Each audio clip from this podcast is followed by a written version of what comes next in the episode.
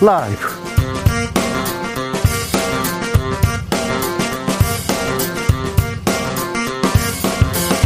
2022년 3월 22일 화요일입니다. 안녕하십니까. 주진우입니다.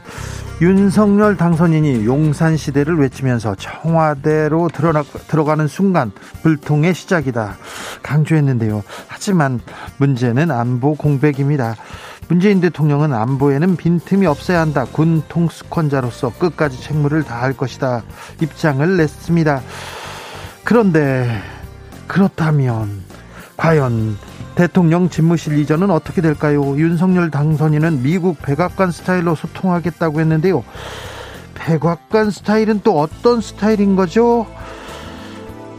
최가박당에서 알아보겠습니다.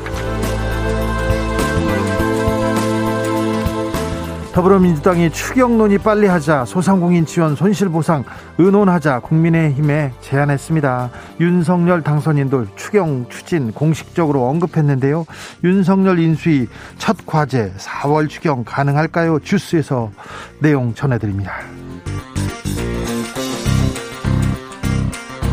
러시아가 우크라이나를 침공한 지 벌써 한 달이 다 돼갑니다. 우크라이나 민간인 사망자는 900명을 넘어섰고요. 인구의 의 4분의 1, 천만 명 이상의 피난민들 발생했습니다. 그런데 전쟁은 끝날 기미가 보이지 않습니다. 푸틴은 전범, 푸틴은 살인 독재자다. 바이든 대통령이 발언했는데요. 우크라이나 전쟁 미국은 어떻게 바라보고 있을까요?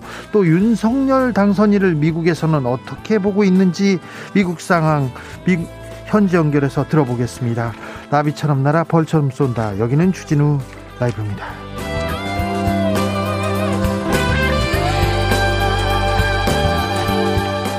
오늘도 자중차에 겸손하고 진정성 있게 여러분과 함께하겠습니다.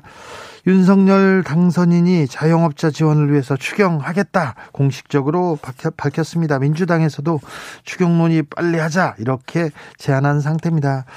애청자분들께서는 이 소식 어떻게 듣고 계신지요? 자영업 하시는 분들 어떻게 지원해야 되는지 방향, 규모, 방법 좀 이렇게 해달라고 알려주십시오. 그러면 저희가 인수위에 그리고 어, 그 민주당에 그리고 국민의힘에 크게 외치겠습니다. 샵 9730 짧은 문자 50원, 긴 문자 100원이고요.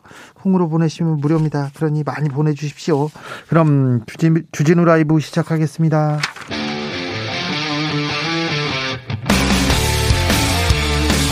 탐사보도 외길 인생 20년. 주 기자가 제일 싫어하는 것은?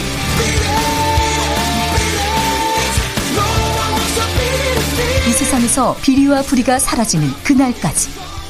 오늘도 흔들림 없이 주진우 라이브와 함께.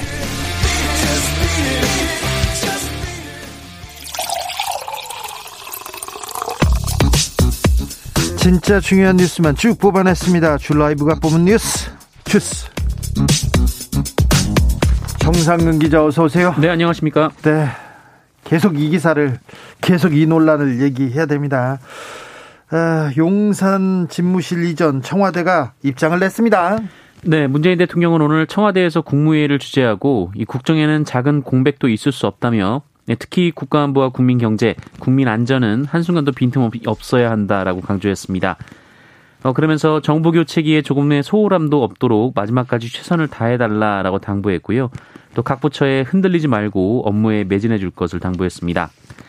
어, 다만 안보와 경제, 안전은 정부 교체기에 현 정부와 차기 정부가 협력하면서 안정적으로 관리해야 할 과제이며 어, 정부 이양의 핵심 업무라면서 이 부분에 집중하면서 각급 단위에서 긴밀한 소통과 협의가 이뤄지길 기대한다며 원활한 인수인계를 당부하기도 했습니다. 안보 공백, 어 청와대 이전 어, 어려운 거 아니나 이렇게 얘기하는 사람들도 있으나 청와대에서는 용산 이전 자체를 반대하는 것은 아니라고 선을 그었습니다. 네, 박수영 국민소통수석은 오늘 아침 라디오 인터뷰에서 청와대가 용산 이전을 반대하는 것이 아니라며 청와대가 국민 곁으로 가겠다는 것은 잘 되길 소망한다는 뜻을 여러 차례 밝힌 바 있다라고 말했습니다.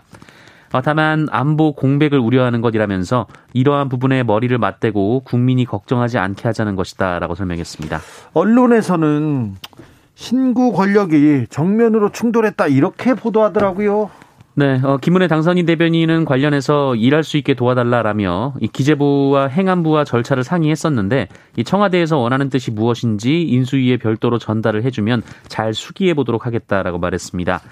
어, 또한 5월 10일 0시부로 청와대를 개방하겠다라는 말이 이 방을 빼라는 건가라는 질문이 있었는데 어, 우리는 무서운 세입자가 아니다라고 말하기도 했습니다. 무서운 세입자가 아니다 이렇게 얘기하면서 또 국민의힘 쪽에서는 아 지금 청와대가 미래 권력 발목 잡기 하고 있다 이런 발언들 쏟아지고 있습니다. 네, 이준석 국민의힘 대표는 MBC 라디오에 출연해서 문재인 대통령은 인수위원회에서 하는 일에 협조해줄 의무가 있다며 예비비가 문재인 대통령 돈도 아니다라고 주장했습니다. 또 북한이 미사일을 쏴도 미사일이라고 말하지 못하고 한미 연합훈련을 눈치 봐서 하지 못하는 걸 안보 공백이라고 한다라고 주장했습니다. 어, 김기현 국민의힘 원내대표는 문재인 정권이 이제 와서 안보를 내세우는 것은 난센스라며 청와대가 옹졸하다라거나 이 대선 불복으로 볍게 비춰질 수 어, 대선 불복으로 비춰질 수밖에 없다라고 말했습니다. 특히 김용현 청와대 이전 테스크포스 팀장이 CBS 라디오에 출연을 했는데요. 북한의 도발을 도발이라 말하지 않고 안보 위기 상황에 NSC를 연 적도 없는 분들이 방사포를 쐈다고 NSC를 소집하고 안보 운운하는 자체가 역겹다라는 말을 했습니다. 역겹다고요? 네, 진행자가 미사일 도발이 있을 때마다 NSC 회의가 열렸다 이렇게 지적을 하자 어, 도발을 도발이라 하지 않았다라고 말하기도 했습니다. 민주당도 반박에 나섰습니다. 네, 국회 국방위원회 소속 안규백 의원은 오늘 아침 MBC 라디오에 출연해서 이 집무실 국방부 이전 계획은 국민 불안 대참사라며 이 국민의힘 소속 국방위원 중에서도 괴롭다라며 한숨 쉬고 계신 분들이 꽤 있다라고 말했습니다. 어, 윤호중 비상대책위원장은 집무실 이사가 민생보다 중요한가라고 지적했고요. 또 김성한 정책위의장도 후보 시절 손바닥에 쓴 왕자처럼 행보하는 게 너무나 안타깝다라고 말했습니다. 오공공사님께서 주 기자님 방송에서 용어를 제대로 사용해야 좋을 듯합니다. 신구 정권 아니잖아요. 현 정권, 미래 정권 표현이 바른 것 아닌가요? 제가 아까 언론에서 신구 권력이 이렇게 충돌하고 있다 이렇게 보도를 했는데 신권력 이렇게 표현할 수도 있고 저렇게 표현할 수도 있습니다. 근데 현 정권 그리고 자기 정권 이것도 네. 음, 네. 그렇게 볼 수도 있는 것 같습니다. 네. 임기영님께서 아직 전세 기간 남았는데 새 세입자 왜 그래요? 이렇게 물어보시고 김한수님께서 청와대 옮기는 것이 왜 안고 안보 공백이 있는지요? 우리 국방이 그렇게 약한가요? 이렇게 또 얘기합니다. 오늘 이 내용은 계속해서 국회에서도 뜨거웠습니다. 국방부 장관이 나와서 긴급 현안 질의에 나섰습니다. 네, 서욱 국방부 장관은 오늘 국회 국방위원회에 출석해서 이 대통령 집무실 용산 이전 추진이 어, 너무 빠른 시간 내에 검토 없이 배치 조정되는 것에 대한 우려가 많다라는 입장을 밝혔습니다. 어, 그러면서 국방부와 군으로부터 충분한 의견 수렴이 있었다면 논란을 최소한으로, 최소화할 수 있었다고 판단한다라고 말하기도 했습니다. 또한 문재인 대통령의 국군 통수권자 임무 수행 기간과 그 이후의 기간을 군은 명확히 구분해야 한다라고 말했고요. 어, 정권 이양기 안보 공백과 허점에 따른 국민 피해는 현재 지휘권을 갖고 계신 분이 책임을 진다라고 답했습니다. 네, 알겠어요. 네. 네. 아, 인수위 추산보다 지금 이사 비용이 더 늘어나고 있습니다. 네, 인수위 측은 합동참모부 이전 비용만 600억 원에서 최대 1,200억 원을 추산한 바 있는데요. 어, 그러나 서욱 국방부 장관은 그보다 훨씬 더 많은 돈이 들 것이다라는 입장을 밝혔습니다. 어, 현재 합참청사가 2010년 신축될 당시 1,750원 정도가 들었다라고 밝혔는데요. 어, 여기에 물가 상승률을 고려해야 하고 또 합참에 근무하던 근무자들의 숙소도 따라가야 한다라고 설명했습니다. 1200억에서 1750억 원에서 또 플러스 알파 이렇게 나오는데 일단 498억인가요? 500억 원이면 충분하다. 이 얘기는 조금 계속해서 비용은 늘고 있는 것 같습니다.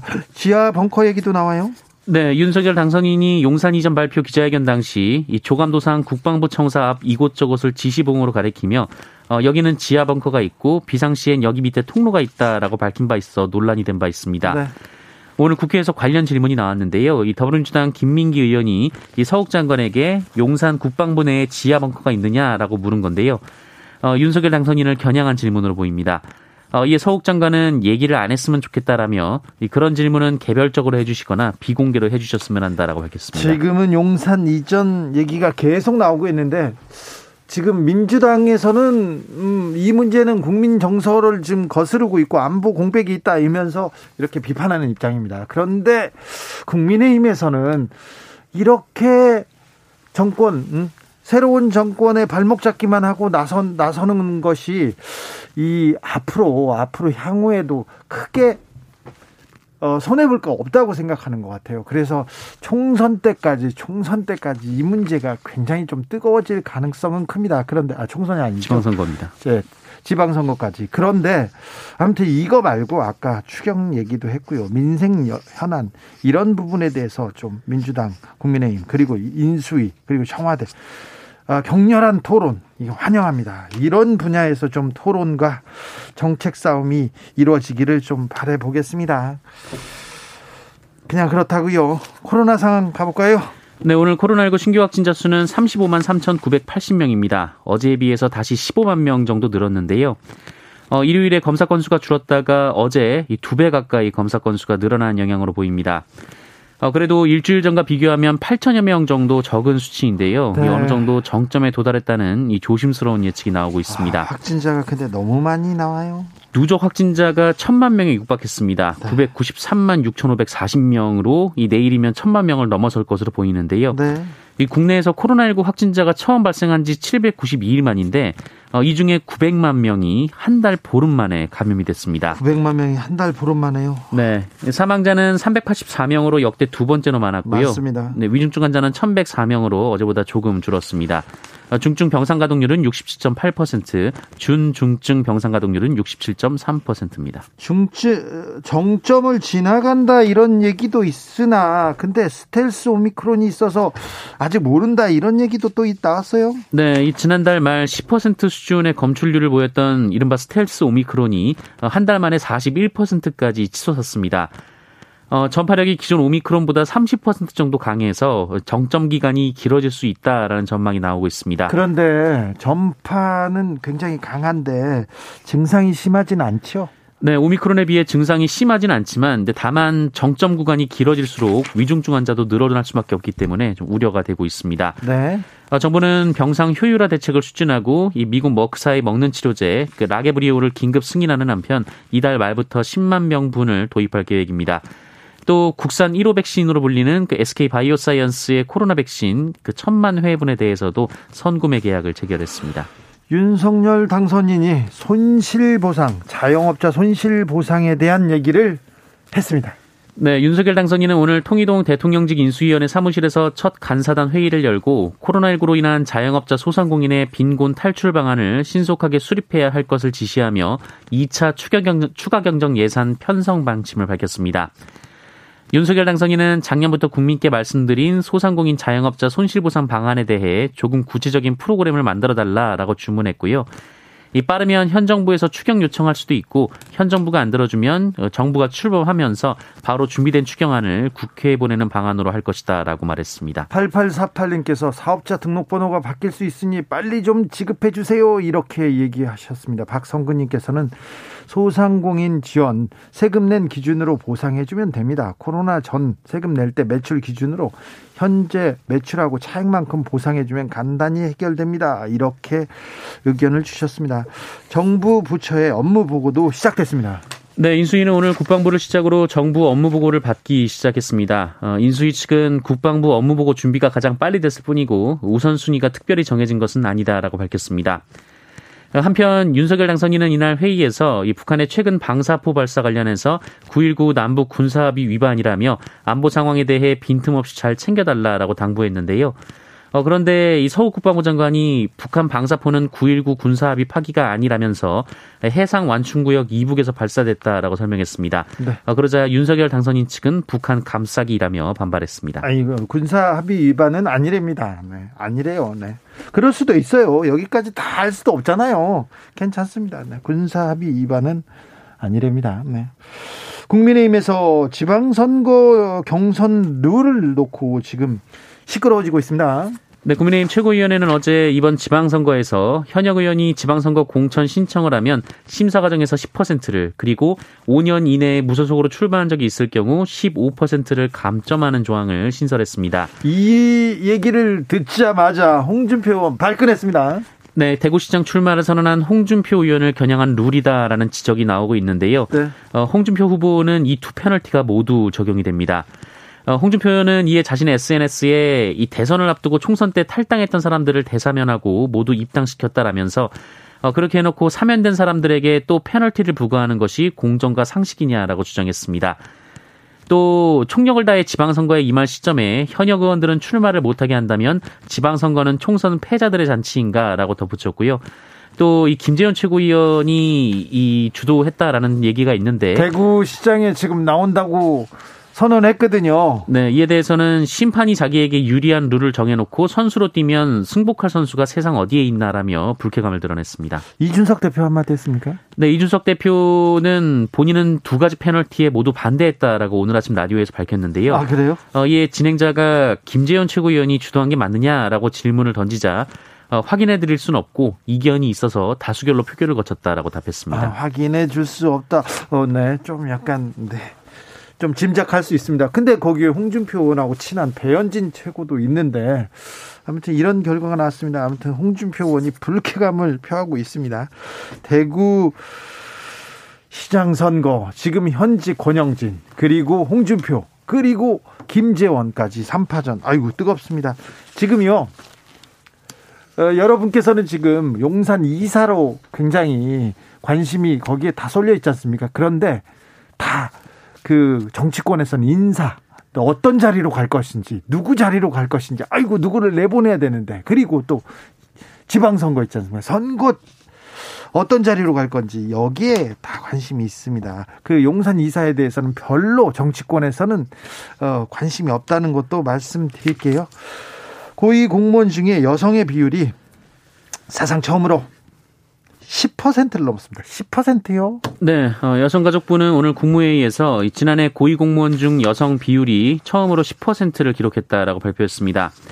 어, 문재인 정부는 공공부문 여성 대표성 제고 5개년 계획을 추진해왔고 네. 어, 이에 따라 2018년 6.7%였던 비율이 어, 지난해 딱 10%까지 올라왔다라는 겁니다. 많이 올라갔습니다만 여전히 낮습니다. 네, 매우 낮은데요. 어, 그래도 과장급의 경우에는 현재 24%대로 넷 중 한 명 수준까지는 올라왔습니다. 네. 어, 여성 관리자 비율이 가장 높은 곳은 교육부로 어, 여성 교장, 교관 비율이 45.8%에 달했고요. 가장 낮은 기관은 해양경찰청으로 3.1%에 그쳤습니다. 어, 경찰청 관리직 여성 비율은 6.5%였고요. 이 국방부 군인 간부도 8.2%로 한 자릿수를 기록했습니다. 아직 갈 길이 멉니다. 고위공무원 중 여성 비율이 많이 지금 성장해가지고 10%를 겨우 넘었다고 합니다. 네. 아무튼 갈 길이 먼데 여성가족부의 업무 보고는 인수위에서 받지 않았다죠. 네. 어찌 되는지 또 지켜보겠습니다. 음, 노동자 사망 사고가 또 발생했어요. 네, 경북 포항의 동국제강 공장에서 어제 오전 9시 30분 30대 노동자가 일하다가 숨지는 사고가 있었습니다. 어, 작업 중 안전줄에 몸이 감기는 일이 있었는데요. 이 구급대가 신고를 받고 출동했지만 이 도착했을 때는 이미 호흡이 없는 상태였다고 하고 어, 곧바로 병원으로 옮겼지만 숨졌습니다. 어, 이 노동자는 천장 크레인 위에서 철제물을 옮기는 작업을 해왔고요. 이 사고 당시 추락 방지용 안전줄 고리를 크레인 도르래에 걸어뒀습니다. 아, 그런데 크레인이 갑자기 움직이면서 안전줄이 몸에 감겼고 그대로 몸을 압박했다라고 합니다. 이 안전고리를 보통 움직이지 않는 철제물에 걸어야 하는데 움직이는 철제물에 걸었다가 이 변을 당한 것으로 알려졌습니다. 예. 어, 이 노동자는 대기업 협력사인 외주업체 소속이었는데요. 이 노동당국은 이번 사고 역시 중대재해처벌법 대상인 것으로 보고 안전수칙을 제대로 지켰는지 여부를 살펴보고 있습니다. 골목에 세워진 차량을 수십 대나 파손한 여성이 있다고요? 네, 인천에서 골목에 세워둔 차량이 날카로운 도구에 긁혀 파손됐다는 신고가 잇따라 접수돼서 경찰이 수사에 나섰습니다. 네. 어, 지난 20일 오후 6시쯤 인천시 중구 신흥동의 한 길거리에서 벌어진 일인데요. 이 날카로운 도구로 차량을 긁어 놓은 것으로 전해졌습니다. 어, 경찰은 유사한 신고가 계속 이어지자 이 신흥동 일대를 중심으로 피해 상황을 조사했는데 어, 현재까지 무려 차량 29대가 파손된 것으로 확인됐습니다. 29대나요? 네, 피해 차량 대부분 그 문짝이나 팬더 부위 등이 이 날카로운 도구에 긁혀서 파손돼 있었습니다. 아, 경찰은 현장의 CCTV를 분석해서 40대 여성을 용의자로 특정하고 수사를 벌이고 있습니다. 아, 불상의 도구로 차량을 긁는 모습이 CCTV에 담겼다고 하고요. 어, 곧 출석 요구를 통보해서 정확한 범행 동기 등을 조사할 예정이라고 밝혔습니다. 요, 요새는 CCTV가 많고요. 차량마다 블랙박스가 있어가지고 남의 차 지나가다 긁거나 돌 던지거나 그러면 다 걸립니다. 다 잡힙니다. 왜 이런 일을 했는지 이해할 수는 없는데 어, 29대요? 아마 손해배상 청구가 엄청 날아들 텐데 후회하는 모습. 아니, 이런 일을 해놓고 나중에 후회하면 뭐 합니까? 잡혀가지고. 이거 좀 문제가 큰데. 네. 어찌 진, 진행되는지, 어찌 처리했는지도 저희가 살펴보고 있겠습니다. 현역 군인이 우크라이나에 의용군으로 지원한 것 같다는 보도가 나왔어요? 네, 어, 휴가를 나온 해병대 병사가 우크라이나와 인접한 폴란드로 무단 출국한 사실이 확인돼서 관계기관이 조사하고 있습니다. 어, 해병 모 부대 소속의 병사인데요. 어제 인천국제공항을 통해서 폴란드 바르샤바로 향했다라고 합니다. 이 복무 중인 군인이 휴가 중에 해외 여행을 가려면 국외 여행 허가를 받아야 하는데요. 허가를 받지 않았기 때문에 어, 국무이탈, 그 탈영에 해당합니다. 네. 어, 이 군인은 우크라이나 국제의용군에 지와 자원한다라고 밝힌 것으로 전해졌고요. 정부가 귀국을 설득했지만 여의치 않았던 것으로 전해졌습니다. 어, 외교 당국은 이 군인이 우크라이나 국경을 넘은 것으로 보고 폴란드와 공조하며 이를 확인하고 있습니다. 네. 안타깝네요. 왜 이런 결정을 했는지는 이해는 안 되지만 아무튼 아, 무사해야 될 텐데 그런 생각해 봅니다. 주스 정상근 기자 함께했습니다. 고맙습니다. 5767님 이전 비용이 문제가 아니고요. 서로 타협하고 의논하고 그 과정에서 국민에게 설명하는 설명해야 되는데 국민들 마음이 편안하지 않습니다. 이렇게 네. 4651님 청와대를 새롭게 단장해서 소통할 수 있는 공간을 만들고 일부 장소만 국민에게 국민에게 개방하면 될 것 같은데요. 그런 의견도 주셨습니다. 김희영님, 선거 끝난 지 2주도 안 됐는데요. 2년은 된 것 같은 피로감, 스트레스 심합니다. 네. 그렇게 생각하시는 분들도 좀 많죠. 네. 자꾸, 네. 실현당한 분도 많다고 하고요. 김한수님, 지방선거는 지방을 위해서 일을 하는 사람을 선출해야 하는 것이다. 네. 그 중요합니다. 3660님, 지방 사는 사람입니다. 대통령 일하는 모습 보려고 5년 동안 용산을 몇 번이나 갈 수 있을까요? 소통은 공간의 문제가 아닙니다. 한 집에서 사는 남편하고도 소통 안 되는 게 더 많습니다. 네. 남편하고 소통은 안 되는 게 제일 큰 문제죠. 네. 알죠. 그거 알아요. 잘. 네. 4419님, 어머니랑 저랑 주진우 라이브 팬이라 매일 옹기종기 모여서 함께 듣습니다. 진우 형 그냥 그렇다고요. 파이팅요 얘기했는데 아우 좋습니다. 화목한 가정을 위해서 주진우 라이브 추천합니다. 교통정보센터 다녀오겠습니다. 이현 씨.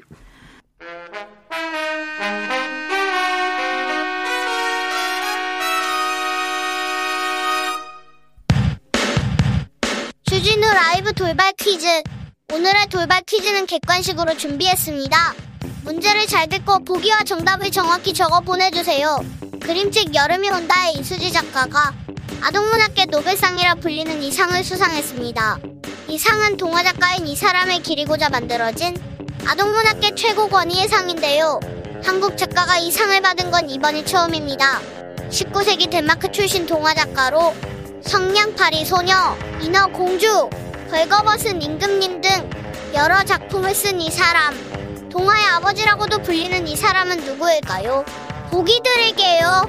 1번 허영만, 2번 안데르센. 다시 한번 들려드릴게요. 1번 허영만, 2번 안데르센. 샵9730 짧은 문자 50원 긴 문자는 100원입니다. 지금부터 정답 보내주시는 분들 중 추첨을 통해 햄버거 쿠폰 드리겠습니다. 주진우 라이브 돌발 퀴즈 내일 또 만나요.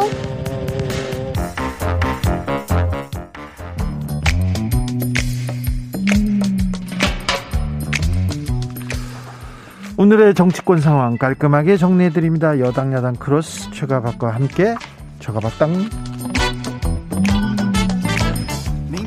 여야의 최고 파트너입니다. 주진우 라이브 공식 여야 대변인 두 분 모셨습니다. 최형두 국민의힘 의원 어서 오세요.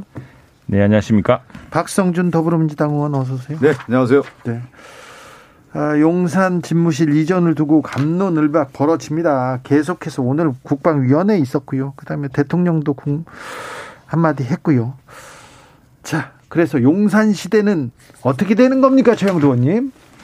네, 그건 여러 결론을 내려서 이제 어, 청와대 시대를 끝내겠다. 청와대 네. 정부라는 것이 특히 이제 문재인 정부 때도 뭐 의도하지 않았겠지만은 너무 비대해서 사실 헌법의 권능을 초월할 정도로 절대적 어, 저항제의 문제점을 드러낸 것이라는 것이고 그것 때문에 이제 문재인 대통령도 광화문 시대로 나오겠다 했던 거 아니겠습니까? 근데 그게 그런 인식을 똑같이 했던 것이고 또 이제 청와대 여러 수석실도 많이 축소를 해서 작은 대통령실로 만들게 됐죠. 그리고 청와대는 국민에게 돌려주고 이제는 광화문으로 나오겠다 그랬는데 광화문이라는 게 보니까 어, 당선이 되기 전에는 알, 저, 알지 못했던 그래서 문재인 대통령도 이제 포기했던 그런 여러 문제가 있어서 그 와중에 이제 주한미군 이진도 완료되고 또 평시 전시 작전권 작전을 이제 통합하면서 어, 국방부 합참에 남태령 그 이전도 계획되어 있는 그런 마당에 용산이라는 곳을 이제 공원과 함께 시민을 마주 볼 수 있는 그런 장소로 선정하게 된 것 같습니다. 이게 이제 빨리 정해진 것은 어쨌거나 그 빨리 광화문 시대를 얘기했다. 하루도 청와대 있지 않겠다고 약속했던 것을 지키기 위해서라도 필요한 일이었고 또 50며칠간의 인수위 기간 동안에 제일 먼저 결정하지 않으면은 네. 이거 자체가 이제 사실상 뭐 굉장히 시간이 뒤로 늦어지거나 또는 뭐 그냥 말로만 그치거나 할 수 있었기 때문에 시급하게 결정했던 것 같습니다. 네. 근데 지금 생각보다 많은 데 논란이 있는데 그 어떤 것은 좀 과장된 걱정이 있는 것 같고 어떤 것은 어 진짜 걱정하는 게 있다면은 협의를 해서 그 문제는 최소화해야겠죠. 네. 그러니까 이 문제의 핵심은 뭐냐면 합리적인 의사 결정이 있었느냐예요. 두 번째는 뭐냐면 국민의 여론 수렴이 있느냐. 이 두 가지가 빠졌기 때문에 논란이 되는 겁니다. 제가 이 인수위 과정을 좀 지켜보면서 제가 이제 역사를 좀 살펴봤어요. 세종대왕이 왜 업적을 많이 남겼고 그 평가를 받느냐. 그 원칙을 지켰다는 거예요. 두 가지 원칙이 뭐냐면 첫 번째는 국가 대사를 결정할 때 충분히 토론을 통해서 중론을 모았다는 거예요. 그러니까 오늘날로 얘기하면 수기 민주주의를 했다는 거고요. 두 번째는 인재를 등용할 때 출신 성분을 가리지 않고 능력에 따라 선발한 능력주의 중심으로 했다라는 겁니다. 근데 저는 첫 번째 문제인 것 같아요. 중론이라고 하는 부분, 토론이라고 하는 부분 다 빠져 있는 거예요. 그러다 보니까 이 문제가 3월 9일 날 대선이 치러지고 3월 10일 날 대통령 당선이 결정됐는데 5일 동안 무슨 일이 있었냐면 광화문 시대를 열겠다라고 하는 검토가 있다가 잘 안 되니까 갑자기 용산이 들고 나온 겁니다. 그 무슨 합리적 의사결정이 있었고 중론이 모아졌고 토론이 있었냐 이것이죠. 네. 그러니까 이렇게 논란이 되는 겁니다. 그러니까 각각 가장 중요한 국가 중대사를 얘기할 때 어느 날 갑자기 이 얘기를 했으니까 따르라. 그러니까 누가 따르겠습니까 지금 그것이 가장 큰 문제라는 것이죠. 최영두 의원님도 말씀했는데 이게 첫 번째로 정하지 않을 수 없었다 이런 얘기를 했습니다. 그런데 좀 내부에서 인수위 내부나 뭐 국힘 내부에서 속도 조절 좀 필요하다 의견 좀 수렴하자 이런 얘기도 있었을 있었, 겠죠 네? 있었겠고 있었을 텐데 이제 그걸 말하자면 낸 논란을 하는 건데 그 사실 논란에 대해서 당선인이 네. 이제 콜럼버스의 달걀처럼 또는 뭐 그로디우스의 매듭을 풀듯 딱 자르듯이 잘라서 결정한 건데 이제 결정을 다 검토를 했습니다. 그리고 네. 당선이 되고 보니까 청와대가 광화문 나올 수 없는 통신 제약을 하게 되면은 거기 뭐 당장 여러 문제가 생기지 않습니까? 네. 광화문이 바로 도심인데 네. 그런 것들을 해서 이제 그러면 다시 그냥 돌아갈 것이냐 돌아갈 것이 근데 마침 주한미군 기지 이전이 거의 완료되고 있고 지금 이거 저 안보 문제를 걱정을 많이 하는데 이것도 약간 좀 물딱 검토를 한 겁니다. 왜냐하면은 네. 지금 이전 TF 있지 않습니까? 이전 청와대 이전 테스크포스 팀장이 합참 작전본부장 출신입니다. 네. 합참작전본부장. 네. 우리 내부에서 저군 출신들이 많고요. 그래서 지금 이 두고나 옮겨가는 건물은 합참 건물이 아니고 국방부 건물로 들어가는 겁니다. 아시겠지만 군에도 이제 군령이 있고 군정이 있지 않습니까? 군령이라는 바로 작전을 하는 것이고 군정은 그걸 뒷받침하는 여러 가지 행정 업무 뭐 여러 가지 인사 업무 이런 걸 뒷받침하는 것이겠죠. 그래서 그 국방부 건물 새로 건물을 짓는 것도 아닙니다. 그리고 이게 이제 한미연합사라든가 이 합참이라든가 또 국방부 거기 있던 이유는 원래 주한미군 기지 때문에 우리가 주한미군의 동맹 때문에 이제 있었던 것인데 다 이전되고 하면서 그 용산에 대해서는 서울시도 그렇고 국가적으로 새로운 어떤 용도 또 공원 이런 게 생각되고 있었고 그게 마침 그 국방부 건물이 있기 때문에 그렇죠. 네, 또 합참도 전시작전권, 편시작전권이 이제 통합적으로 운영되기 위해서 남태령으로 이전해야 된다는 그런 계획이 있기 때문에 국방부를 제가 이제 국방부의 문제는 좀 차후에 좀 얘기를 하겠고요. 이 문제는 민주주의의 기본 원리에 반하는 거예요. 왜 그러냐면 민주주의라고 하는 것은 국민의 참여를 통해서 대표를 뽑는 건데 대표는 뭐를 가지고 얘기를 하느냐면 정책과 공약을 통해 얘기를 하는 겁니다. 광화문 시대를 열겠다고 하지 않았습니까? 그러면 네. 광화문 시대에 대한 검토가 잘못됐다고 하면은 추후에 이 문제가 있다고 하면 다시 국민에게 문의를 해야 되는 것이죠. 일방적으로 그 추진한다는 것 자체가 국민을 무시하는 처사다. 그리고 이 광화문 시대를 열겠다라고 하는 내용 중에 하나가 뭐냐면 소통의 시대를 열겠다라고 한 건데 지금 용산으로 이전하겠다라고 하는 것은 소통이 아니라 지금 불통하겠다라는 뜻으로 비춰지고 있다는 거죠. 누구에게 지금 국민에게 뜻을 물어봤습니까? 그리고 이제 국가 안보에 대한 얘기를 했는데 국가 안보를 결정할 때 그러면 당사자 누구하고 협의를 했습니까? 청와대 경호처, 국방부, 합참 모여서 한번 회의를 했나요? 회의도 안한 가운데에서 자, 이 문제를 자, 결정했다라고 하는 것 자체가 가장 큰 문제 아니겠습니까? 안보 공부, 공백 절대 없다고 자신하더라고요. 지금 안보 공백을 말하는 청와대가 역겹다고도 했는데 아무튼 안보 공백을 겁, 걱정, 겁, 걱정하는 그 전직 군인들이 어, 참모총장들이 막 성명을 내기도 했습니다.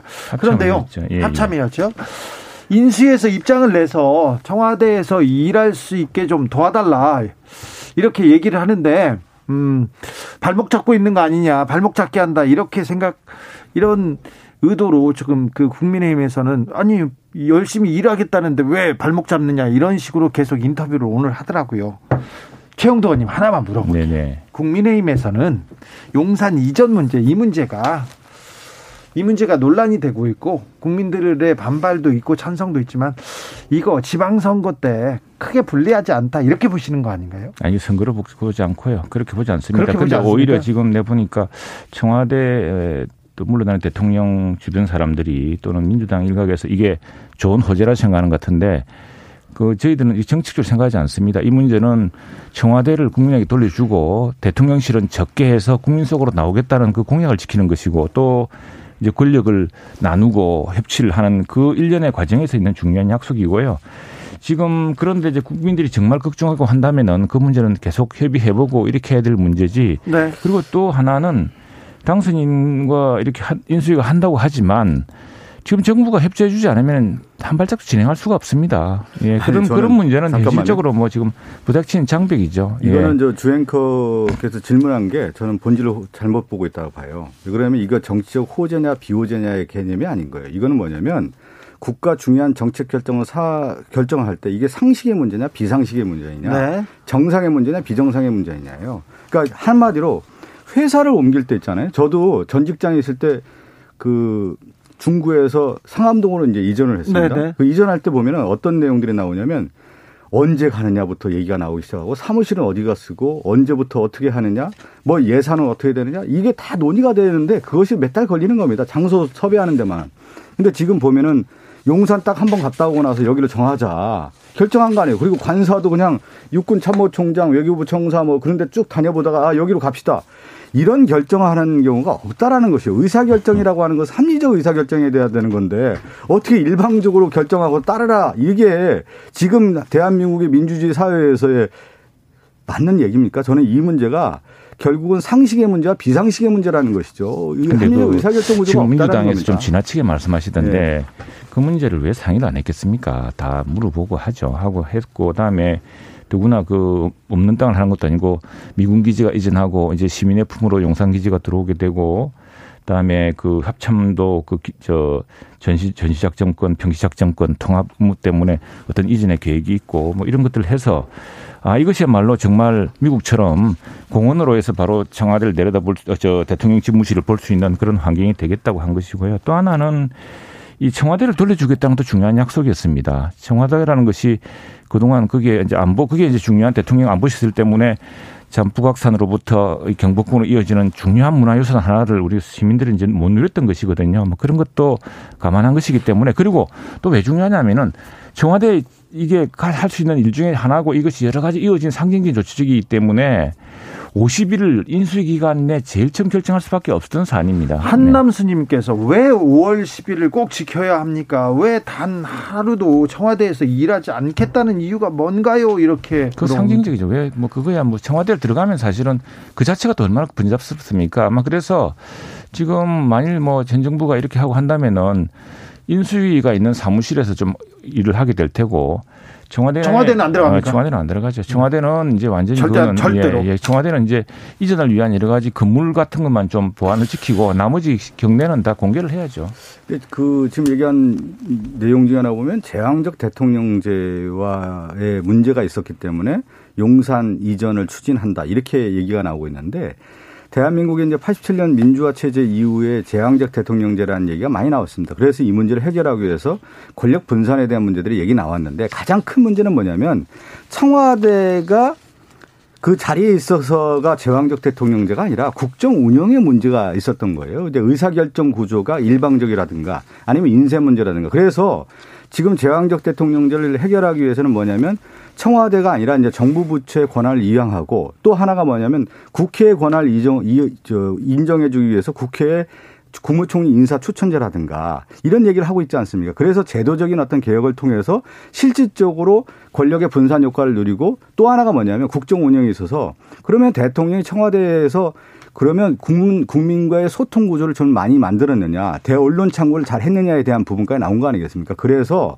대언론이라다 국민 현장 중심에서의 대통령이 소통을 얼마나 하느냐가 실질적으로 그 운영에 있는 것이지 오히려 장소를 옮겼다고 해서 네. 그것이 통치에 있어서의 합리적인 것이다. 이렇게 얘기하는 것은 음, 맞지 그렇죠. 않다는 것이죠. 공간이 네. 중요하다고 했잖아요. 근데 아니 근데 그 공간만을 강조해서는 안 된다는 아니, 거죠. 국정 그, 그 말씀은 핵심이 있다는 그 것이죠. 말씀은 네.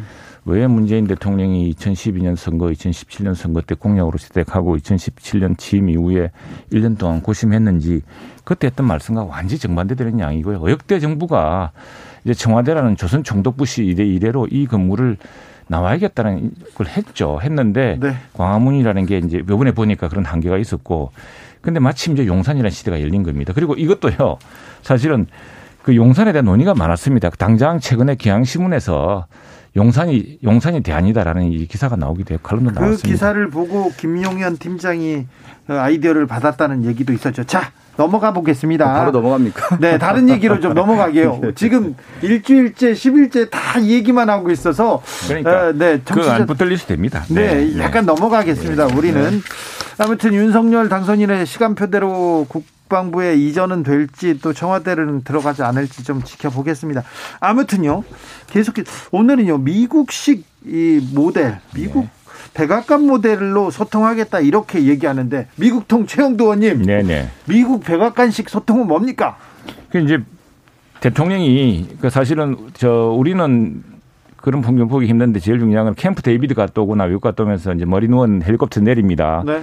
그 잔디밭에 내리면은 그 들어오는 과정에서 이제 막 물어봐요 기자들이. 네, 네 기자들이 예, 서 있죠. 헬기 예, 밑에서. 예, 예. 그 이제 그런 것도 있고 그다음에 정례적 브리핑을 또 많이 하죠. 네, 많이 네. 하고 그런 것들인데 근데 무엇보다도 백악관이라는 게 이게 우리는 사실은 지금 관제라든가 백악관을 시내에서 볼 수가 없잖아요. 못 보죠. 예, 예. 백악관이라는 것을 이렇게 앞뒤로 봅니다. 백악관 뒤편은 특히나 네. 그것을 시도 많이 하고 사람들이 다 볼 수 있는 그런 구조이고 그래 물론 박성준 의원 말씀 맞아요. 공간이 뭐 어떻, 어떻습니까? 그러나 또 공간이 지속적으로 그 공간이 지난 70년간 가졌던 공간의 의미, 그 공간의 그것이 바로 그 경복궁이랑 뒤편에 서서 인왕 저 북악산으로 가려서 그게 이전에 김신조가 침입하기 전까지는 이승만 대통령 시대는 사실은 사람들이 건너도 보고 그 저 대통령 부부가 잔디밭에 거니는 걸 볼 수도 있었대요. 그러나 이 그 이후로 그 자체가 완전히 하나 요새가 되는 상황이 시민들에게도 불편했고 또 한 번 들어가면은 접근이 참 어려웠다 이런 네. 점이 있었죠. 그래서 그런 것들을 이제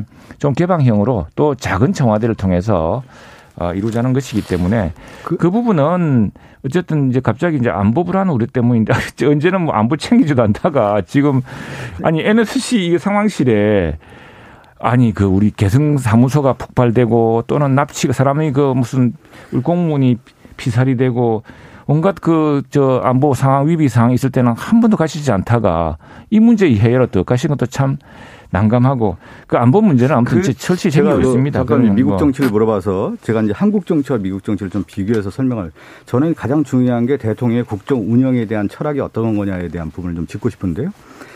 미국에서도 가장 큰 특징 중에 하나가 뭐냐면 1970년대 닉슨 이후에 미국의 정치의 특징이 하나가 뭐냐면 대통령의 정당과 야당이 의회 다수당이 다른 거예요. 그걸 우리가 뭐라고 하냐면 이제 분점 정부라고 하는 건데 그래서 여야 이제 협치에 가장 큰 문제가 생긴 겁니다. 그래서 클린턴 정부에서도 민주당의 클린턴인데 의회 다수당은 공화당이었단 말이죠. 음. 그 다음에 조시 부시에 또 민주당이 다수였고요. 그 다음에 오바마도 분점 정부여가지고 공화당이 다수였고 트럼프에서는 또 민주당이 다수였습니다. 이때 뭐를 했냐면 대통령이 직접 야당과 통화를 하면서 실질적으로 협의를 했다는 것이죠.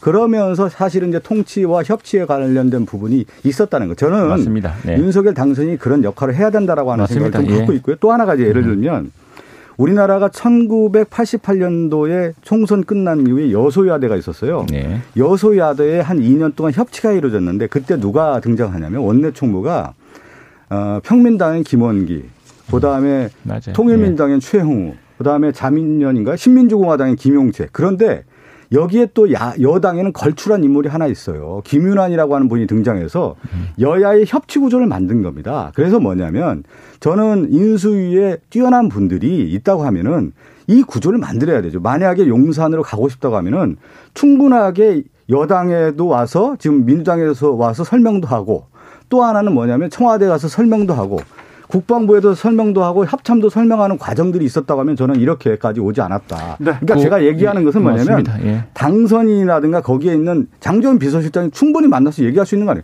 제가 김윤환 총무를 얘기하는 이유가 거기에 있는 겁니다. 그래, 대통령도 제가 얘기하는 이유가. 네. 그러니까 이러한 국정 운영에 대한 것이 있다고 하면 이런 문제가 예. 풀리는 것이지 공간에가 가갔다고 해서 풀리는 문제가 아니라는 그러니까 얘기입니다. 그뭐 우리 저 박 의원님 걱정 안 하셔도 이 윤석열 당선인이나 또 새로운 정부는 숙명적으로 180석 가까운 민주당이 있기 때문에 어쨌거나 협치하지 않으면 안 되고 하기 싫어도 협치해야 될 겁니다. 그리고 소통해야 될 것이고 그리고 이제 미국 대통령제 얘기 말, 말, 나온 말인데 사실 우리나라 대통령제는 내가 보면 거의 시진핑 수준의 대통령제예요. 정말 제왕적입니다. 왜 그러냐니까 우리 예산권이 없잖아요. 국회.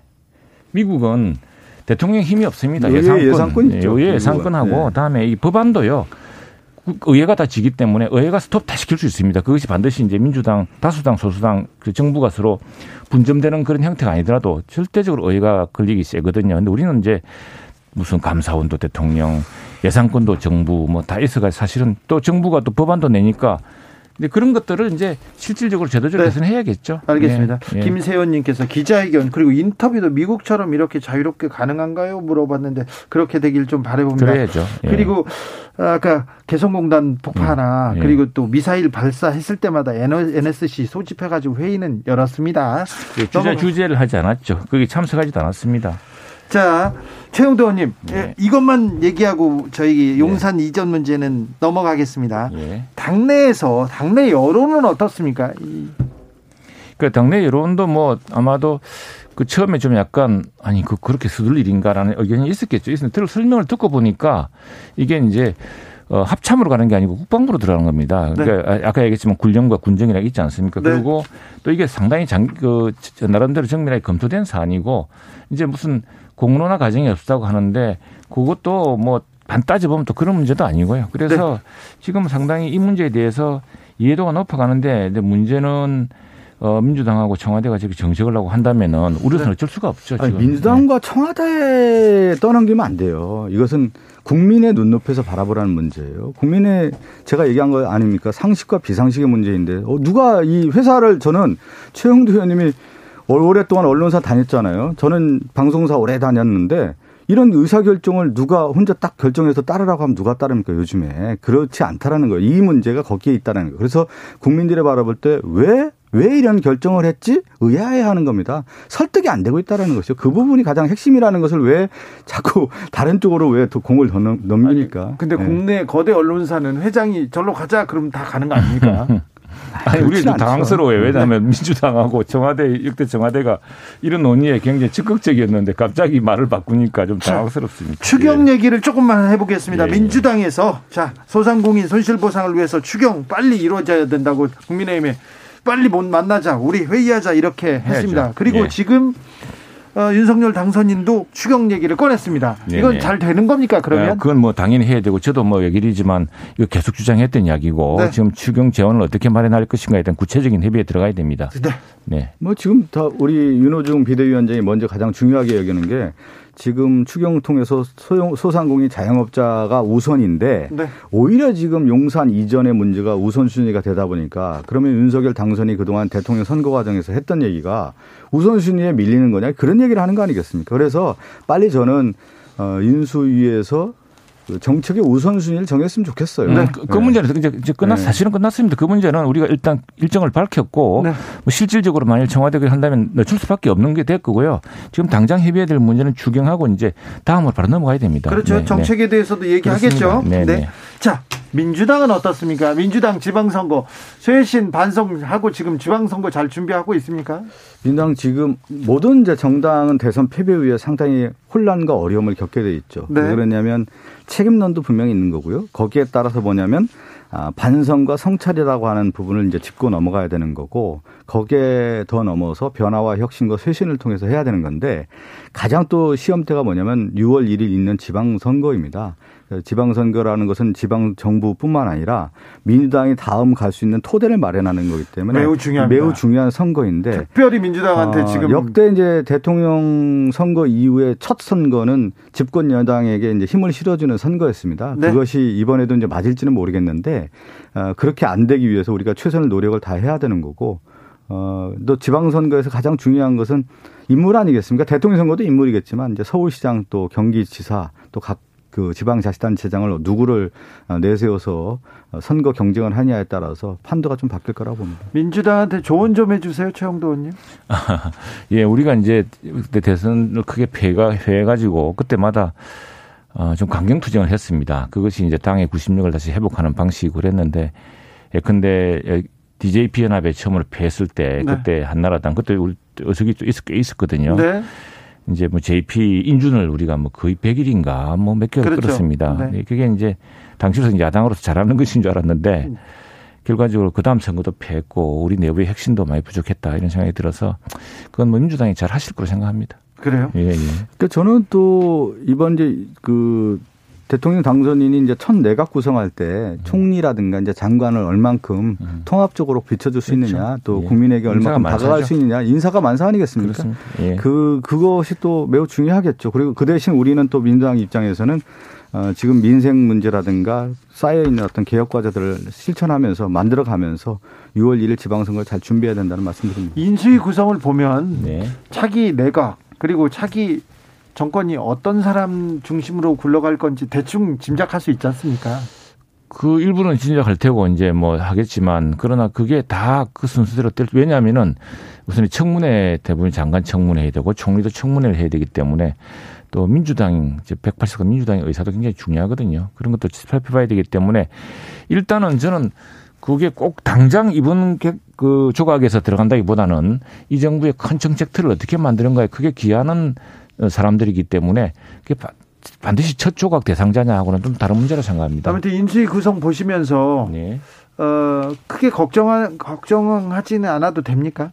네, 나름대로 저 경험이 있고 또 이 빨리 그 현재의 문제점을 정리해서 새로운 정부가 수 있도록 도와주는 사람들이기 때문에 예, 그 중에 다 숙련된 사람들이고 지금 특별히 인수위원 중에 대개는 인수위원 중에도 막 말이 많았습니다 옛날에는. 네. 아직은 말이 없지 않습니까? 아니, 지금도 말은 누가 있어요. 누가 있습니까? 김태효 인수위원. 아, 김태효 인수위원은 하고 박사 출신이고 그 유명한 그 우리 매, 매번 누굽니까 강대국 정치에 나오는 그분 수제자인데 그런 분들 지금 우크라이나 누구를 뭐 제가 평하기는 어려워도 네. 뭐 지금 인수위 나가는데 뭐 이렇다 저렇다 얘기하는 것은 뭐 인물을 일을 잘못됐다 뭐 잘했다 그렇게 평하는 것보다는 전체적인 인수위 구성을 봤을 때 어, 몇 가지 좀 부족한 점은 있어요. 그래도 이제 첫, 저, 어, 지금 첫 인수이기 때문에 저는 잘 하기를 좀 기원하겠고요. 그것이 어, 국가의 어떤 큰 청사진을 제시하는 데서 역할을 좀 톡톡히 해줬으면 좋겠다. 어, 그런데 어, 윤석열 어, 당선인과 지금 인수의 모습은 강한 모습으로 좀 가려고 하는 것 같아요. 그러니까 역사가 주는 원칙 중에 하나가 뭐냐면 강자가 되기 전에 현자가 되라는 얘기거든요. 근데 강한 이미지로만 가서는 부러진다. 그래서 현명한 정책을 통해서 갔으면 좋겠다. 그게 저는 첫 번째 바로미터가 용산 어, 청와대 이전 문제라고 봅니다. 강하, 강한 리더십만 발휘하는 게 최선은 아니다는 것이죠. 네. 그렇죠. 뭐 그건 뭐 저 결국에는 지금 청와대도 오늘 저 우리 저 대변인 이야기를 들어보면은 그 네. 자체를 반대하는 것이 아니다. 다만 네. 뭐 안보의 공백 같은 거 우려한다 이런 이야기 했는데 네. 과연 안보의 공백이 있는지 그 문제는 정말 철저히 우리가 모르던 이야기가 또 있는 네, 네. 것인지 따져봐야죠. 따져보면 되는 네. 것이죠. 되는 것이고 지금 보니까 사실은 크게 이 문제가 그렇게 대립적으로 나갈 문제는 아니라고 생각합니다. 크게 중요한 문제도 아니에요. 대립적으로 나갈 문제도 아니고 역대 정부가 느껴왔던 문제이고 문재인 네. 대통령도 약속했던 저는 문제이기 요 문제를 보면은 요거 이거에서 물러나면 안 된다라고 하는 강박관념이 있는 것 같아요. 그게 공 가장 큰 문제라는 거죠. 0527님께서 윤 당선인 옆에 직원할 수 있는 사람이 없는 것 같아요. 이런 얘기도 했습니다. 최가박당 여기서 마무리하겠습니다. 최영두, 박성준, 박성준, 최영두 두 의원님 감사합니다. 네, 감사합니다. 네, 네. 저는 잠시 숨 돌렸다. 6시. 최영두 2부에서 이어가겠습니다. 네.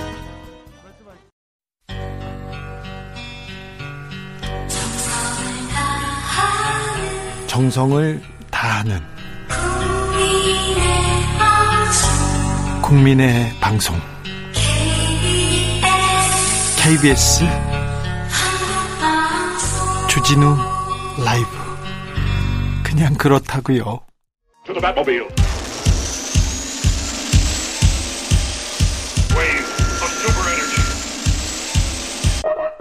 주 기자의 1분 아시다시피 부동산 대선이었습니다. 대선 전 집값 폭등에 부동, 부, 부동산 분노한 민심 투표로 응징하자는 기사가 넘쳐났습니다. 부동산 이야기만 나오면 전 국민을 한숨 쉬게 만들었죠.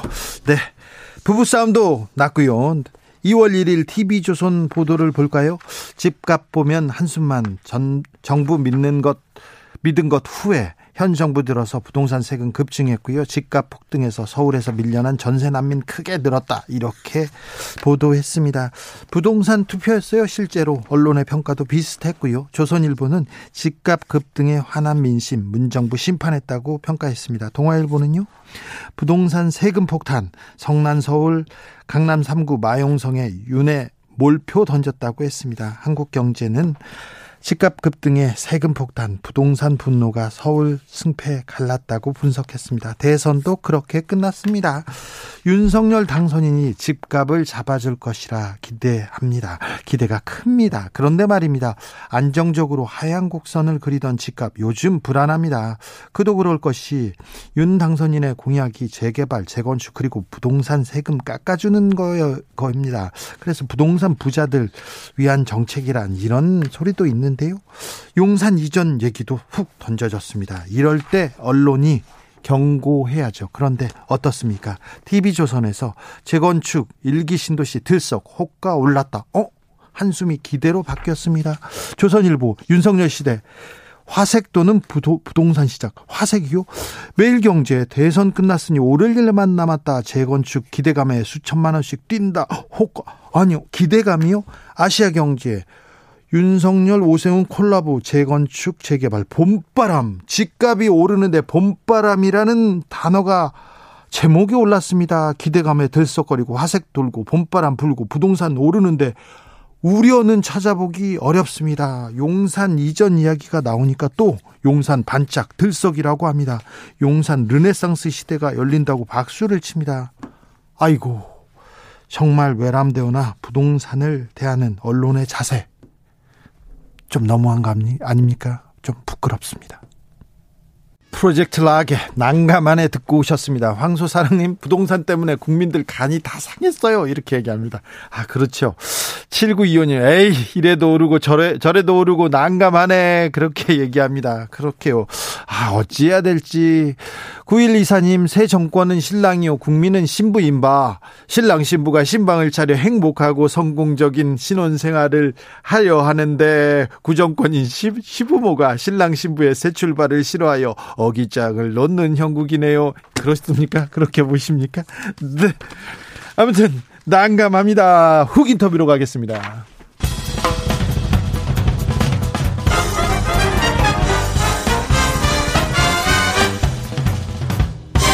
훅 인터뷰. 모두를 위한 모두를 향한 모두의 궁금증 훅 인터뷰. 우크라이나를 두고 미국과 러시아 대립 심합니다. 심해지고 있습니다. 미국은 러시아 경제를 묻고요. 그 다음에 중국 시진핑 주석한테 러시아 돕지 말라 도와주면 대가 치른다 이렇게 발언했는데요. 미국의 상황이 어떤지 지금 우크라이나 전쟁을 어떻게 보고 있는지 물어보겠습니다. 그리고 윤석열 당선인에 대해서 미국은 어떤 반응을 가지고 있는지도 좀 물어보겠습니다. 미국 워싱턴 노정민 통신원 안녕하세요. 네, 안녕하십니까. 미국 워싱턴입니다. 잘 지내시는지요? 아, 예, 오랜만에 뵙습니다. 예, 잘 네. 지내고 있습니다. 네. 우크라이나 전쟁 아, 계속됩니다. 미국의 대응 어떻습니까? 일단 크게 세 가지 대응을 계속 유지하고 있는 것 같습니다. 이제 첫 번째는 러시아에 대한 전방위적인 경제 제재를 계속 이어가고 있고요. 예. 두 번째는 어, 휴전을 위한 외교적 노력을 계속하고 있는데 이제 바이든 대통령이 유럽 각 정상들과 뭐 회담을 하거나 또 오는 목요일에는 나토 정상회의에도 참석을 한다고 그래요.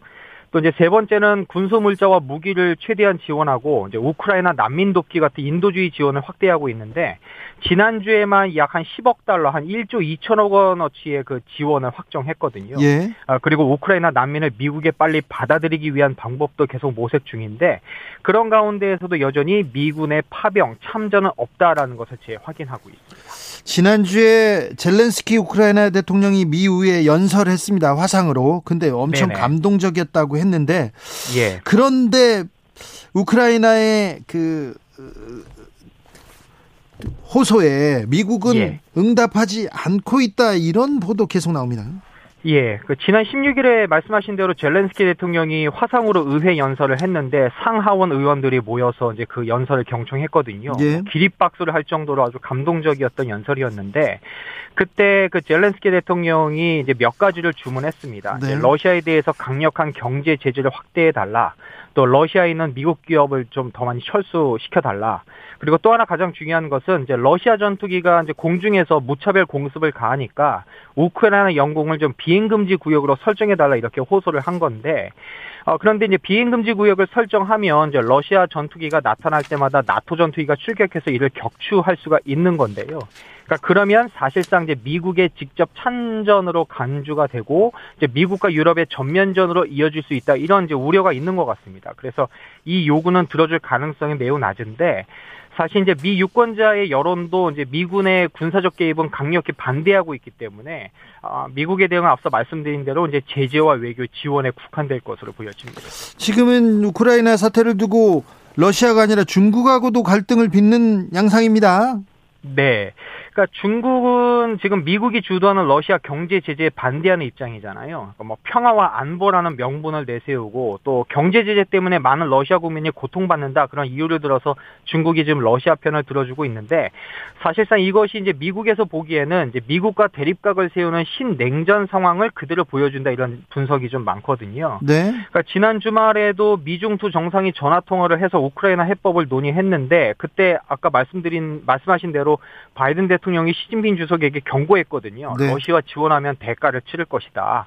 어, 만약에 이제 중국이 러시아의 군수 물자를 지원하게 되거나 그러면 이제 제재의 효과도 떨어지고 이제 우크라이나 해법이 꼬이게 되니까 결국은 이제 두 정상이 전화 통화에서 뭐 우크라이나 논의를 했지만 이제 근본적인 시각차만 확인하면서 이제 돌파구를 찾지 못했는데 이것이 역시 이제 미국 대 중국 러시아의 대립이 더 심각해지는 것이 아니냐 이런 것을 좀 엿볼 수 있는 것 같습니다. 우크라이나 전쟁에 대해서 미국 사람들은 어떻게 생각합니까?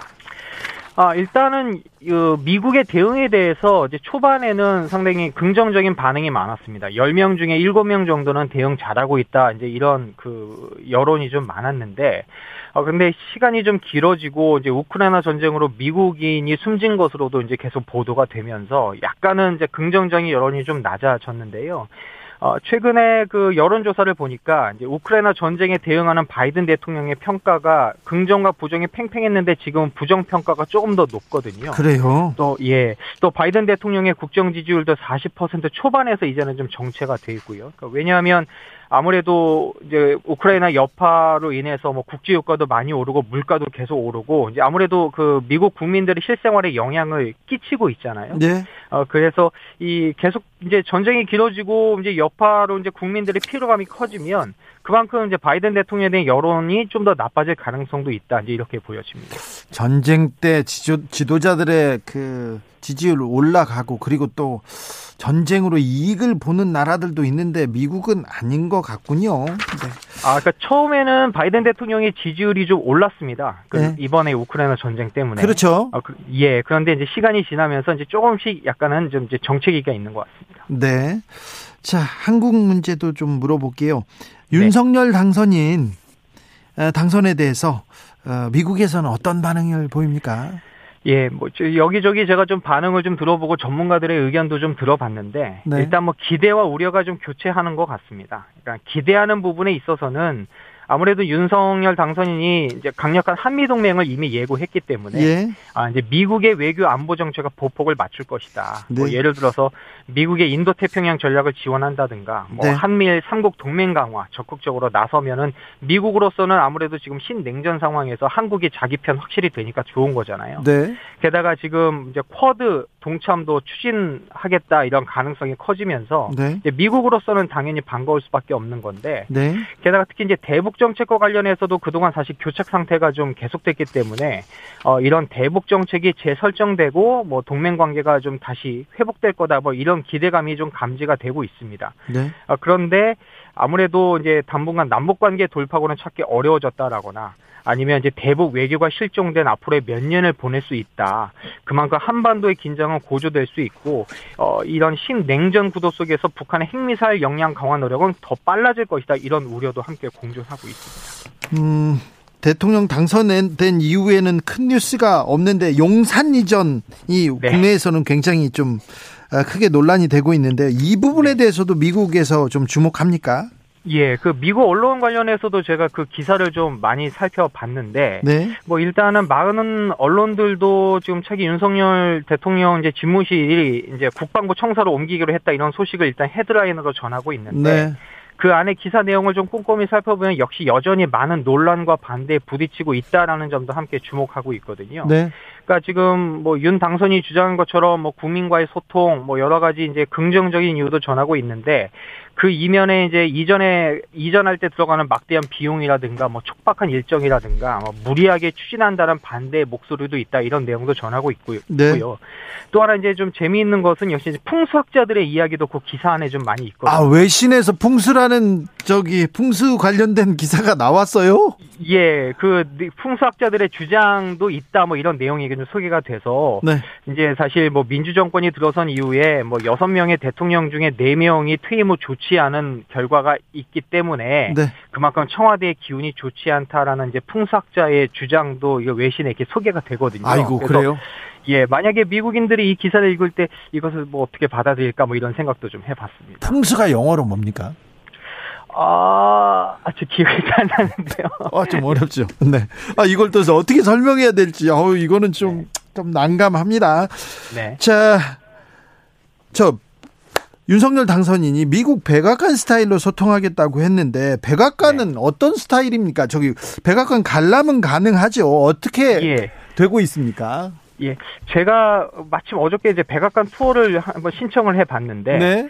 예, 제가 사는 그 지역구 하원 의원 사무실을 통해서 신청을 해봤거든요. 예. 그러니까 이제 그동안 이제 코로나 때문에 이제 투어가 중단이 됐다가, 예. 이제 다음 달 15일부터 이제 금요일, 토요일마다 4시간씩 이제 재개방이 됩니다. 네. 그러니까 뭐 투어 신청은 그렇게 어렵지가 않은데, 일단 뭐 철저한 신원 확인도 해야 되고, 이제 보안 검색도 해야 되고, 이제 절차가 좀 있거든요. 네. 그러니까 이제 대통령 관저를 중심으로 해서 이제 서쪽에는 대통령 집무실은 웨스트 윙 윙이 있고 이제 동쪽에는 대통령 부인 집무실이 이스트 윙으로 구성이 돼 있는데 이제 백악관으로 들어가면 이제 East Wing부터 시작해서 이제 관저를 지나서 West Wing까지 한번 쭉 돌아볼 수가 있습니다. 네. 뭐 접견실, 뭐 서재, 가족 영화관, 응접실 이런 공식 활동 하는 공간, 뭐 대통령이 쓰는 일부 이제 공간이 좀 공개가 되는데 그만큼 이제 아무래도 미 국민들이나 외국인 관광객들에게도 개방이 되니까 이제 호기심이 생길 수밖에 없고 뭐 투어에도 신청자가 좀 많이 몰리는 것 같아요. 그래서 네.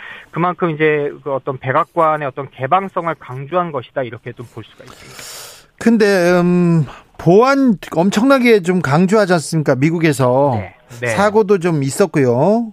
예.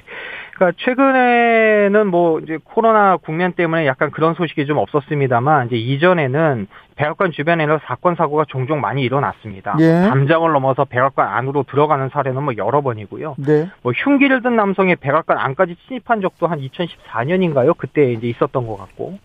또 백악관 주변에서 뭐 총격 사건이나 폭발물 위험, 뭐 바리게이트 충돌, 뭐 차량으로 이제 들이받거나 이런 사고도 많이 발생했는데 그만큼 이제 대통령이 거주하는 곳인 만큼 이제 어, 경호를 담당하는 뭐 비밀 경호국 직원들도 많이 배치가 돼 있고 특히 보안도 철저해서 이제 백악관 주변에 한 24km 이내는 비행 제한 구역입니다. 게다가 주변에 지대공 미사일 발사대가 설치돼 있는가 하면 뭐 지하 벙커 같은 경우에는 핵폭발도 견딜 수가 있고 백악관 옥상에는 뭐 저격 수들까지 배치가 돼 있다고 하니까 그만큼 이제 물샐 틈 없는 이제 경호를 펼치고 있는데 어 이제 백악관이 이렇게 소통의 공간이 된 만큼 사건 사고도 많이 발생해서 그만큼 경호와 보안의 숙제가 많이 남아 있다 이런 이야기도 나옵니다. 5월에 한미 정상회담이 있습니다. 자 한미 정상회담에는 어떤 의제가 올라갈까요? 아무래도 이제 일본의 바이든 대통령이 가면은 이제 한국도 아마 들릴 가능성이 크기 때문에 네. 아무래도 이제 열릴 가능성이 있는데 네, 만나긴 할것 뭐 같습니다. 예. 그 윤석열 당선이 취임한 지 이제 몇 주 만에 이제 정상회담이 열리게 되는 거잖아요. 네. 아무래도 뭐 이제 대단한 뭐 어떤 의제라기보다는 뭐 앞으로 이제 두 정상의 임기간에 이루어질 한미 동맹의 방향성이랄까요? 뭐 대북 정책 기조, 뭐 경제 협력 이것을 조율하는 수준이 되지 않을까 이런 관측이 좀 많고요. 또 윤석열 정부가 아무래도 미국의 동아시아 정책에 이제 발을 맞추면서 이제 쿼드 가입 추진을 하기 때문에 그 문제에도 아마 논의되지 않을까 뭐 이런 예상도 좀 나오고 있습니다. 그래서 네. 아무래도 뭐 윤당선인이 한미 동맹 워낙 강조하고 있으니까 좀 상징적인 모습들도 많이 연출되지 않을까 뭐 이런 관측도 나옵니다. 양성근님께서 풍수는요 landscape 뉘앙스 아닌가요? 이렇게 박 박민호님께서는 영어로요 feng shui가 풍수입니다. 중국식 표기예요. feng shui. 팽수가 풍수라고요? 네, 알겠습니다. 오늘 말씀 감사합니다. 예, 고맙습니다. 지금까지 미국 워싱턴의 노정민 통신원이었습니다. 정치 피로, 사건 사고로 인한 피로, 고달픈 일상에서 오는 피로. 오늘 시사하셨습니까? 경험해 보세요. 들은 날과 안 들은 날의 차이. 여러분의 피로를 날려줄 저녁 한 끼 시사. 추진우 라이브.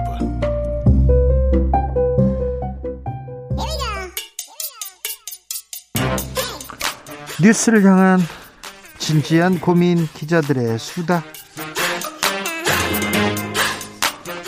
라이브 기자실을 찾은 오늘의 기자는 은지옥이요. 시사인 김은지입니다. 네. 오늘 준비한 첫 번째 뉴스부터 가볼까요? 네. 윤석열 대통령 당선인 인수위가 서운함 위주라는 말이 나오고 있습니다. 옛날에 뭐 고소영도 있었고 뭐, 뭐 성시경도 있고 그러다가 지금은 서운함입니다. 서울대 50대 남자가 주로 포진했다는 거죠. 네, 인수위 출범 8일 만인 지난 17일 구성을 마무리했는데요. 인수위원 24명 중에서 서울대 출신이 13명이라고 합니다. 또 인수위원들의 평균 나이가 57살이라고 하는데요. 여기에는 이제 2030 청년이 인수위원 24명 중엔 없고요. 뭐 이후에는 포함을 했습니다. 네. 그리고 여기에 여성이 4명에 그쳤다. 이렇게 해서요. 대부분의 신문들이 이제 인수위를 서운함이라고 요약하면서 지역, 성비, 세대를 고려하지 않은 인사다 이렇게 지적했습니다. 네. 인수위 보면 이제 앞으로 어떻게 그 정부가 꾸려질지를 좀 가늠해 볼 수가 있거든요. 그런데 해프닝이나 또, 또 상징적인 사건들이 많아가지고, 어, 상징적인 사건이 많습니다. 제 이명박 인수위 때는 오렌지. 네. 그 발음 아니었던 것 같고요. 어린지였던 것 어, 그렇죠. 같습니다. 그렇죠. 예. 그렇게 얘기하면 그거 아니라고. 예, 예. 어린지 뭐라고요? 어린지라는 어린이, 표현으로 예, 예. 예. 이경숙 당시 위원장이 네. 굉장히 이 말로 유명해졌습니다. 어, 어, 어, 어 린지, 네, 이경숙, 네. 네, 영어 몰입 교육 관련된 발언이었었는데요. 영어 우선주의 이런 뜨거운 논란을 불이키 일으킨 바도 있는데 네. 인수위원장이 그때 이렇게 이야기했거든요. 공청회에서 제가 미국에 가서 오렌지를 달라고 했더니 못 알아들었다. 네. 그래서 오렌지 이렇게 하니까 가져오더라. 라고 해서 굉장히 화제를 모은 말인데요. 박근혜 인수위 때는 요. 윤창중의 밀봉 봉투 또 기억납니다. 네, 굉장히 그 퍼포먼스성 행동이어가지고요. 윤창중, 아주 많은 눈길을 끌었습니다. 윤창중 대변인이 인수위 대변인이었다. 청와대 대변인. 그대로 갔죠. 네. 예. 연장선에 있다 보니까 인수위가 그래서 더욱더 주목을 받는 거거든요. 근데 인수위 대변인이었는데 홍보수석이 어, 방송국 사장 출신이었어요. 근데 그 사장 꼼짝 못했어 인수위 이 윤창중 의원한테. 네, 윤창... 결과적으로 불미스러운 사건으로 빨리 네. 예, 자리를 물러나긴 했었습니다. 네. 그 당시에 박근혜 정부가 얼마나 인사 사안을 보완을 강조하는지를 보여주기 위해서 네. 본인도 처음 이 내용을 모른다. 지금 처음 뜯는다라고 하면서 봉투를 들고 와가지고 뜯어서 발표하는 모습을 보였거든요. 네.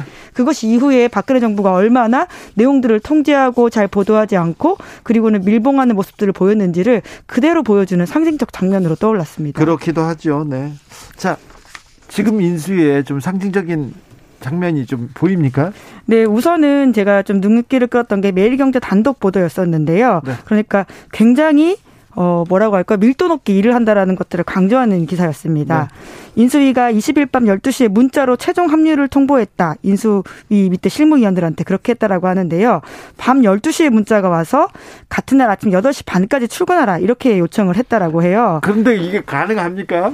뭐 기다리고 있는 사람들 입장에서는 가능할 수는 있겠지만 굉장히 무리하긴 합니다. 그렇죠. 왜냐하면 그날 밤에 연락을 해가지고 다음날 와라 이렇게 하는 건데요. 보안을 굉장히 강조한다곤 하지만 사실 굉장히 당사자로서는 당혹스러울 수밖에 없는 일이거든요. 아, 그렇죠. 인수인계란 것도 있고 회사에서 뭘 좀 처리도 해야 될 텐데 아우 네, 이제 밤낮 없이 일하는 인수의 상황이다. 이렇게 좋게 해석하면 그러긴 한데요. 그렇죠. 지금 저 좋게 해석하라고 기사를 쓴 거예요. 네, 이제 그럼에도 불구하고 이제 안철수 위원장이 이런 이야기를 해서 아무래도 앞으로 윤석열 정부가 어떤 모습일지 좀 염두에 두게 되는 게 있는데 뭐라고 했어요? 네, 휴일 없이 일해야 할 것이다. 이렇게 말하면서 토요일, 일요일을 포함해서 휴일 없이 일해야 한다. 모두 밤을 세워야 한다는 각오를 가지고 본인도 열심히 일하겠다. 이렇게 이야기를 했었습니다. 네. 이것이 과거 이명박 인수위를 좀 떠올리게 하는 말인데요. 아, 그때도 이게 똑같아요. 네, 실제로 거의 똑같은 wording이었어요. 네, 이명박 전 대통령 자체가 굉장히 새벽형 인간이어서 네. 아주 빨리 출근하고 밤 늦게까지 일한다 이런 것들이 있었는데요. 네. 그때 이동관 인수위 대변인도 no holiday 인수위를 실현하겠다 이렇게 말한 바가 있습니다. 네. 실제로 두 달여 강, 그 강행군을 했었고요. 네. 그래서 초반에 한 1개월 넘게는 휴일도 반납한 채 고강도 업무 시달렸다라고 합니다. 알겠습니다. 아우, 네. 인수위, 고강도, no holiday, 이동관, 어우, 네. 이동관 인수위 대변인이었어요 그때는. 나중에 또 이제 네. 홍보수석이 됐었죠. 홍보수석이 됐죠. 네. 이동관 이명박 인수위 대변인, 윤창중 박근혜 인수위 대변인 그랬습니다. 취재 경쟁도 심해집니다. 인수위만큼 엄청 업무 강도 세죠. 네, 이제 그러다 보니까 사실 오보도 굉장히 많습니다. 지금 윤석열 인수위 기자들 방에는 주로 이제 언론 내용이 어떤 내용이 올라오냐면요. 해당 내용은 사실과 다릅니다. 해당 내용은 검토된 바 없습니다. 아, 그래요? 이런 식의 이야기들이고요. 예, 그리고는 또 보안상의 이유로 보도하지 말아달라고 했는데 보도해서 조치하겠다. 이런 식의 이야기도 있습니다. 네. 근데 과거 이명박 박근혜 인수위에서도 비슷한 상황이었었거든요. 네. 워낙 그 취재 경쟁이 심하다 보니까 틀린 내용도 있었고요. 네. 결과적으로 검토됐지만 보도가 돼서 틀 리게 만들어버린 상황도 있었습니다. 그런 경우도 있어요. 그리고 네. 또 아, 인사 관련된 기사가 너무 많아서 경쟁이 심해서요. 어느 장관의 누구 내정 이런 기사를 다 써요. 근데 오보야.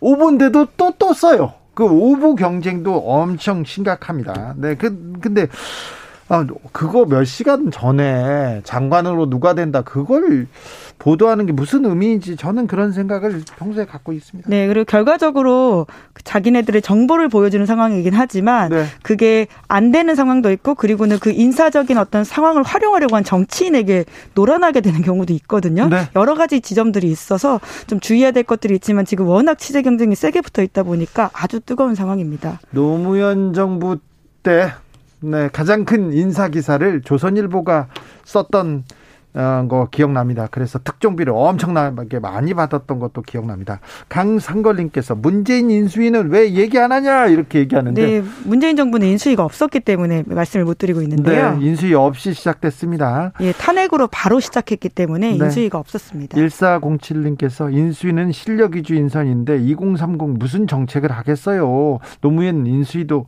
알아오세요 얘기하는데 어 제가 노무현 인수위 때 그때 그 출입 취재 기자였기 때문에 얘기할 말 얘기 많습니다. 네. 어, 질문해 주시면 제가 그때 얘기를 많이 할게요. 그때는 인상적인 장면 중에 하나가 이광재 이광재 그 의원께서 그때는 음, 청와대에서 국정상황실장 했는데 실세로 꼽혀가지고 잠바를 입고 왔거든요. 한번 자켓을 입고 주말에 출근한 게 있어요. 실세는 달라.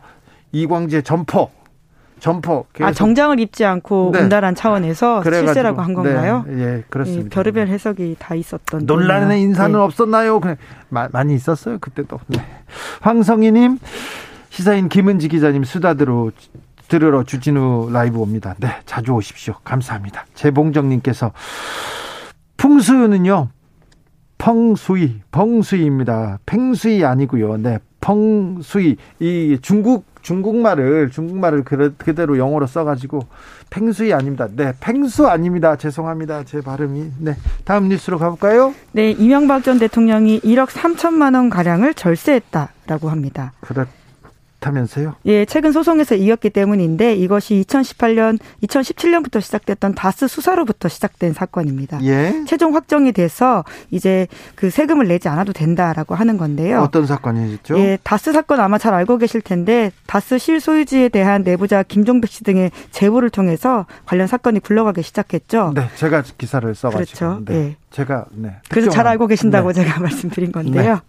그래서요. 네, 당시 수사를 진두지휘했던 게 현재 대통령 당선인인 당시 윤석열 서울중앙지검장이기도 합니다. 네. 결과적으로 이 사건으로 유죄를 최종 선고받은 이명박 전 대통령은 감옥에 수감 중인데요. 네. 그 당시 혐의가 2018년 10월 다스의 회사 돈을 횡령하고 삼성전자로부터 다스의 미국 소송비 등 뇌물을 받았다라는 것이었거든요. 네. 그래서 1심에서 징역 15년에 벌금 130억 원 선고받았습니다. 그런데요. 네, 그래서 이제 차명 재산으로 있던 것들이 다 이제 이명박 전 대통령 재산이다 이렇게 판단이 됐거든요. 주인을 찾아줬죠. 네, 이제 그러다 보니까 이제까지 내지 않았던 세금에 대해서 세무 당국이 세금 내라 이렇게 이야기를 한 겁니다. 네. 그래서 이제 과세 대상에서 누락되었던 부동산에 대해서 임대 소득 에 대한 종합소득세 1억 2,500만 원과 지방소득세 1,200만 원 부과했거든요. 네. 그래서 이 세금 부과 고지서를 이명박 전 대통령의 아들인 이시영 씨와 전 청와대 경호실 직원 등에게 발송했습니다. 발송했는데요. 네, 그런데 이제 이명박 전 대통령이 그때 당시에 구치소에 있었거든요. 네. 그래서 내가 구치소에 있어서 세금 부과된 거 몰랐다. 그러니까 이거 무효다. 이렇게 이야기한 겁니다. 그래서 소송을 냈다고요? 네, 그렇습니다. 게다가 이제 그 제척 기간이 지난 다음에 세금을 부과했기 때문에 위법하다. 이런 추가 주장도 했었습니다. 제척 기간이라니요? 네, 이제 그러니까 재판부는 세금을 부과할 수 있는 제척 기간이 5년이라고 보고 2008년에서 2011년 발생했던 이명박 전 대통령의 부동산 임대료 소득은 2018년에 무 매긴 거니까 틀렸다 이런 주장을 한 것에 대해서 2011년까지 지금 발생했으니까 적어도 2016년에는 부과해야 되는데 2년 지났으니까 이거 무효다 이렇게 소송을 낸 거군요. 네, 그 이명박 전 대통령 주장을 일부 받아들인 건데 애초에 그 세금 당국의 판단은 이렇습니다.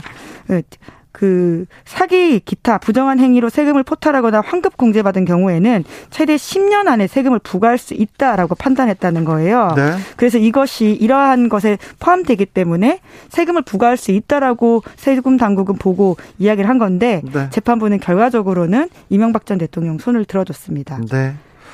알겠어요. 예, 사기 기타 부정한 행위는 안 들어간다. 이렇게 네. 본 거죠. 차명이다. 이명박 대통령 다스는 누구 겁니까? 다스는 이명박 전 대통령 걸로 됐습니다. 그래서 다스라는 회사 그리고 그동안 전국에 산재에 있는 부동산 그리고 뭐 논현동에 있는 집도 수백억 됩니다. 200억이 넘어간다는 얘기가 있습니다. 그런데 이런 걸 따져보면 이명박 전 대통령은 엄청난 재산가인데요. 수천억 원대를 넘어가는 수조 원대를 소유한 재산가일 수도 있는데 이 1억 본인한테 이제 네. 직접 그 고지서가 오지 않았다, 나 몰랐다 이렇게 주장을 하면서 소송을 해서 1억 네. 3천만 원 가량을 절세했습니다. 그러니까 이렇게 되게 꼼꼼하고 굉장히 열심히 매사에 열심히 하시는 모습은 네 인정해야 되는 것 같습니다.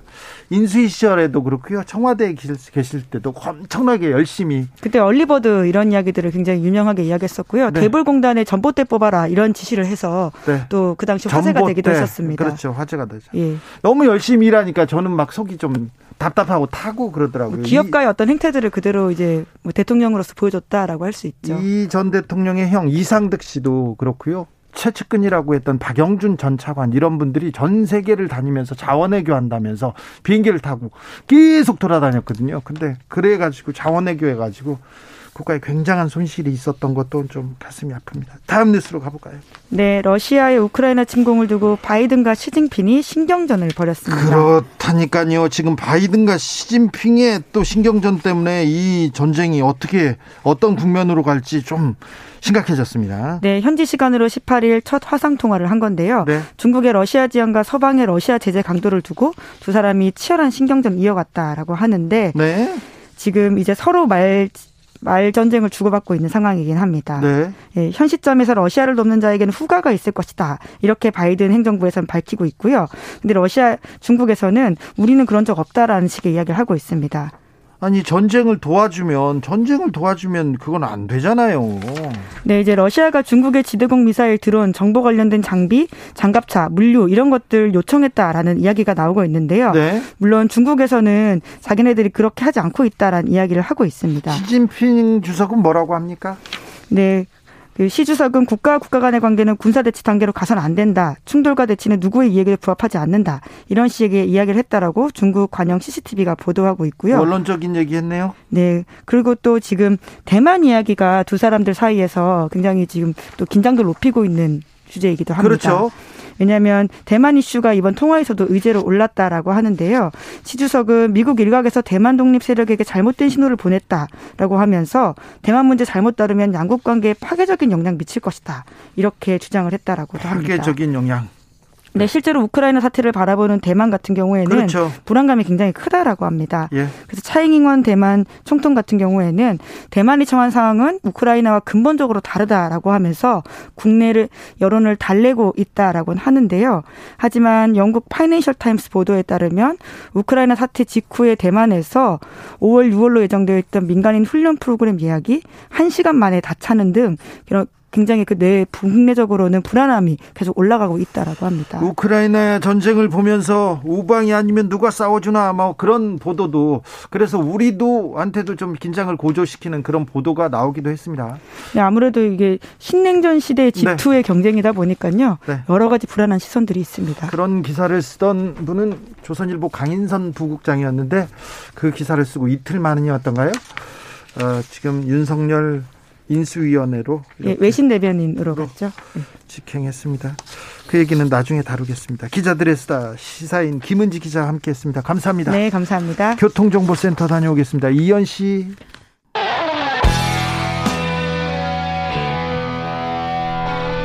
스치기만 해도 똑똑해진다. 드라이브 스루 시사 주진우 라이브.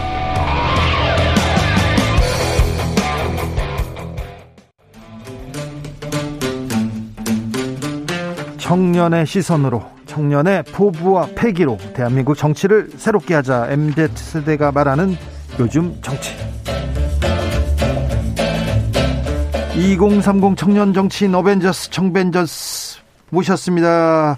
먼저 권지웅 의원 네, 안녕하세요. 더불어민주당 비대위원 권지웅입니다. 김용태 최고 네, 안녕하십니까. 국민의힘 김용태 최고위원입니다. 어디서 뭐 하세요, 김용태 최고는? 아, 저는 오늘 몸이 좀 너무 안 좋아서 네. 민계를 맞다가 조금 늦어져가지고 아, 네. 전화로 네. 연결했습니다. 그러니까 목소리가 좀 그러네. 코로나는 예. 아닙니까? 네, 코로나는 아닙니다. 아, 네. 얼른 몸 대선 때 고생해서 그런가 봐요. 얼른 빨리 낫겠습니다. 몸 잘 챙기십시오. 예, 감사합니다. 네. 김용태 최고. 예, 예. 근데 대통령 집무실 용산 이전은 어떻게 보세요? 뭐 당선인께서 주말에도 말씀 직접 브리핑 하셨듯이 저는 신속한 결정이라고 생각됩니다. 어, 지금 문재인 대통령께서도 뭐 청와대 이전에 관련돼서 공약을 하셨지만 잘 지켜지지 않았지 않습니까? 뭐 네. 현실적인 어려움이 있었다고 제가 알고 있는데 네. 이러한 것을 지금 인수위에 반대만 하실 것이 아니라 좀 지금 인수위에 어, 용산 이전에 대해서 좀 그간의 청와대에서 가졌던 문제점이나 이런 것을 잘 애로사항을 잘 전달해서 어, 청와대 이전이 좀 잘 마무리될 수 있도록 어, 신구 권력이 잘 협조하고 조화롭게 해결했으면 좋겠습니다. 김용태 최고. 예, 예. 솔직히 말해서 국민의힘 예. 청년들 반응 예. 어떻습니까? 이거 이 뭐 당, 어, 지지하는 이 결정에 대해서 좋게 당연히 좋게 말씀하시는 분도 있고요. 조금 아쉽다라고 평가하시는 분들도 있습니다. 어떤 점이요? 어, 뭐 여러 가지가 있을 수 있겠지만은 청와대 이전이 과연 약간 뭐 코로나 위기에 좀 더 집중하고 좀 천천히 해도 되지 않겠냐는 이야기도 있고요. 네. 근데 전반적으로 어쨌든 저는 당선인께서 어, 국민들께 어, 약속하셨던 것이고 이거 이 결정을 신속하게 하셨다는 점에서 리더십 있는 평가 리더십이 좋다고 생각합니다. 좋게 평가해. 예, 네, 예. 알겠습니다. 권지웅 최고. 어 저는 뭐이 권지웅 비대위원이죠. 아, 네, 비대위원입니다. 네. 네. 이 부분은 명백하게 국민들을 기반하고 스스로 공약을 파기한 부분이라고 생각합니다.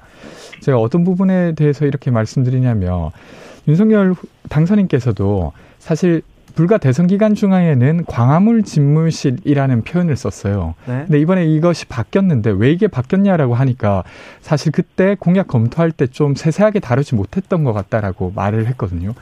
그러면 공약을 바꾼 것인데 저는 공약 바꿀 수 있다고 생각합니다. 그러면 자기가 가지고 있는 권한 내에서 이것을 추진한다고 하면 저는 더불어민주당이 이것을 이렇게까지 반대할 이유는 없다고 생각해요. 근데 문재인 정부가 가지고 있는 권한을 월권에서 그것까지 자기의 마음대로 해야만 한다고 말을 하니까 이게 문제가 되는 것인데요. 몇 가지 질문들이 있어요. 그래서 정확히 예산이 얼마가 드는 건지, 그리고 왜 5월 10일까지 완료해야만 하는지에 대해서 저는 충분히 대답을 못한 채로 계속 추진하고 있어서 국민들의 비판이 높아지고 있다고 봅니다. 저는 그런 측면에서 당선인께서 광화문이 아니고 용산으로 이전 하게 된 배경에 대해서는 다시 한번 국민들께 왜 용산인지에 대해서 설명하실 필요는 있다. 네. 이렇게 생각합니다. 예. 네. 김용태 최고위원? 예, 예. 윤석열 정부가 출범하면 군 복무 기간 24개월로 다시 늘어난다. 이거 사실인가요? 어, 저는 전혀 들어본 바가 없습니다. 그러면 그건 전혀 사실이 아닙니다. 예. 아, 그렇죠. 인터넷에서 예. 그냥 나왔던 건데 이거는 팩트가 아닙니까? 예, 뭐 저희 검토하고 있지 않습니다. 아, 예, 알겠습니다. 이건 마무리하고 가자고요. 24개월로 늘어나는 거 아닙니다. 네. 예. 그런데 윤 당선인이 병사 월급 200만 원 인상 약속했었는데 이거는 사실이죠? 예, 예, 그거 약속하셨고 지금 인수위에서 검토하고 있습니다. 아, 그래요? 어, 젊은 젊은 그 남성들이 어, 정말 국가를 위해서 그 젊은 나이에 봉사하고 희생하는 부분에 있어서는 어, 저는 대우를 해줘야 된다고 생각하고요. 민주당 이재명 후보께서 또 당시에 월 병사 그 어, 월 200만 원에 대해서 약속 같이 하셨던 걸로 알고 있어서 저는 코로나 위기가 좀 끝나면 여야가 모두 어, 검토를 잘해서 여야 모두 다 같이 어, 이런 결정을 좀 어, 할수 있지 않을까 생각합니다. 저는 이 부분이 사실은 공약을 파기하고 있는 부분이라고 생각하는데요. 왜 그러냐면요. 네. 그 이재명 후보도 그렇고 윤석열 후보도 그 월급 20, 200만 원을 약속했습니다. 근데 그때 좀 세부적으로 달랐던 것이 이재명 후보는 2027년까지 200만 원을 달성하겠다고 했어요. 네. 그래서 문재인 지금 대통령이 설정한 계획에서 어, 5년 뒤에 한 8,500억 정도의 예산을 더 추가하면 그때는 최저임금에 거의 가까운 200만 원이 가능하다고 했고, 네. 근데 그때 국민의힘에서 이걸 즉시 하겠다고 계속 차별화해서 이야기를 했거든요. 네. 그러니까 당선되면 즉시 하겠다고 했는데 당선되자마자 이것을 바꾼 겁니다. 즉시는 어려울 것 같고 언제일지 모르겠지만 하긴 하겠다 이렇게 한 건데 그렇게 이제 즉시를 강조했던 그 당선인이 말을 바로 바꾼 거라 이 부분은 사실은 비판이 있을 거라고 보여집니다. 김용태 최고. 예, 뭐, 그, 권지용 의원께서 말씀하신 그런 민주당에서 병사 월급 200만 원에 대해서 검토한 좋은 안들이 있다면 저희한테도 좀 많이 알려주시고 하면 저희가 실현할 수 있도록 하겠습니다. 알겠습니다. 7475님께서 주 기자님 양당 사람들 불러놓고 이야기하면 다 자기 당 잘했다고 옳다고 하지 틀리다고 하겠습니까? 네. 네, 그래도 뭐 공정과 중립을 위해서 아, 네, 불러야죠. 둘, 두 얘기를 좀 들어야죠. 그런 관계 속에서도 토론을 통해서 좀 더 나은 단 나은 합의를 모색하도록 노력하겠습니다. 네. 자, 김용태 최고. 예, 예. 어, 민주당, 최근에 민주당을 어떻게 보고 계십니까? 저는 지난 주말에 윤호중 비대위원장께서, 어, 개혁 입법, 문재인 정권 임기 안에 개혁 입법을 완수하겠다라고 발표하신 것을 보았습니다. 아, 저는 민주당이 왜 대선에서 졌는지 아직도 어, 파악하지 못하고 있다고 생각되고요. 음. 어, 지금은 정권 그 지난 5년간 더불어민주당이 어, 정권을 다 가지고 있었지 않습니까? 어, 대통령도 민주당이었고 지방 권력도 민주당이었고요. 총선도 180석을 국민들께서 주셨습니다 민주당에. 네. 지난 5년간 하지도 못했던 일들을 어떻게 남은 임기 50여일 동안 하시, 하시겠다고 말씀하시는지 저는 이해할 수 없고요. 한번 생각 한번 해보십시오. 회사원이 회사 이제 퇴직할 예정인데 50일 여일 남겨놓고 사장이 원하지도 않은 것들을 갑자기 그 남은 기간에 하겠다고 말하면 이게 코미디 아닙니까? 저는 지금 이 기간은 인수인계 기간입니다. 그래서 문재인 정권과 정권과 더불어민주당이 국민의힘이 잘 출범하고 윤석열 정부가 잘 출범할 수 있도록 좀 인수인계를 잘 해주셨으면 좋겠습니다. 어, 저는 새로운 정부가 만들어지는 것, 그러니까 행정부의 새로운 수장이 서게 되고 거기에 입법부로서 더불어민주당이 어, 지원해야 되는 건 맞다고 생각합니다. 근데 예. 지금 이번에 대선이라고 하는 건 행정부의 수장을 바꾼 것이지 입법 권력을 재조정한 게 아니에요. 지금 김영태 최고의 말대로라고 하면 마치 윤석열 당선자가 국회까지도 다 제어해야 하는 것처럼 그런 지휘하는 것처럼 말씀하시는데 전혀 그렇지 않고요. 윤호중 원내대표가 말한 것은 국회에 있는 권한 내로 어, 그 전에 약속했던 법들을 지키겠다는 겁니다. 그러니까 대선에서 어, 설사 졌다 하더라도 약속을 지키는 노력을 하겠다. 예를 들면 이번에 민생 현안들이 여러 가지가 있어요. 고정비 상한 감면 대출 제도라든지 온전한 손실 보담 보상이라든지 임대료 부담 경감이라든지 근데 이 법안들은 공교롭게도 다 윤석열 후보가 말했던 공약과도 맞닿아 있습니다. 그래서 이런 것들 시급하게 하겠다는 것이고요. 조금 더 이어서 이번에 더불어민주당에게 어, 많은 여성들이 갈라치기 정치에 반대하면서 많이 입당해 주셨는데 거기에 화답하는 의미로 평등법도 꼭 제정해내겠다 이런 이야기들을 하고 있는 겁니다. 그러니까 입법부의 역할을 말한 것이죠. 김용태 최고. 예, 예. 그래서 저는 민주당이 지금 뭐 비대위가 잘 출범했으면 좋겠고요. 자, 저희가 또 이제 지방선거를 앞두고 있지 않습니까? 많은 국민들께 또 지방 권력을 평가받아야 되는 시점이기 때문에 여야가 좀 잘해서 네. 국민들께 또 평가를 받을 수 있는 순간에 어, 또잘 좋은 평가가 있었으면 좋겠습니다. 문 대통령이 국정 공백은 안 된다고 끝까지 임 그 임기 끝까지 열심히 하겠다고 이렇게 했는데 이 부분에 대해서도 이거는 좀 뭐 대통령의 사명 아닙니까? 이거 목리로 보시나요? 누구한테 저한테 말씀? 네, 김영태 최고위원님. 저는 뭐 당연히 신고 권력이 이양되고 권력이 이양되는 시점이기 때문에 네. 정 운영에 있어서 공백이 있어서 안 된다고 생각하고요. 예. 어, 그런 점에 있어서는 인수위와 청와대가 네. 지금 뭐 집무실 이전 관련해서도 좀 국민들께 티격태격하는 모습 보, 이는 것은 좋지 않다라고 생각합니다. 알겠습니다. 1521님께서 묻지도 따지지도 말고 1,700억 예비비 승인해주고요. 기간 내 정해진 비용으로 진행하면 되고 만약에 이행하지 못하면 그때 가서 비판하면 됩니다. 그런 의견도 주셨습니다. 자, 권지웅 비대위원. 네.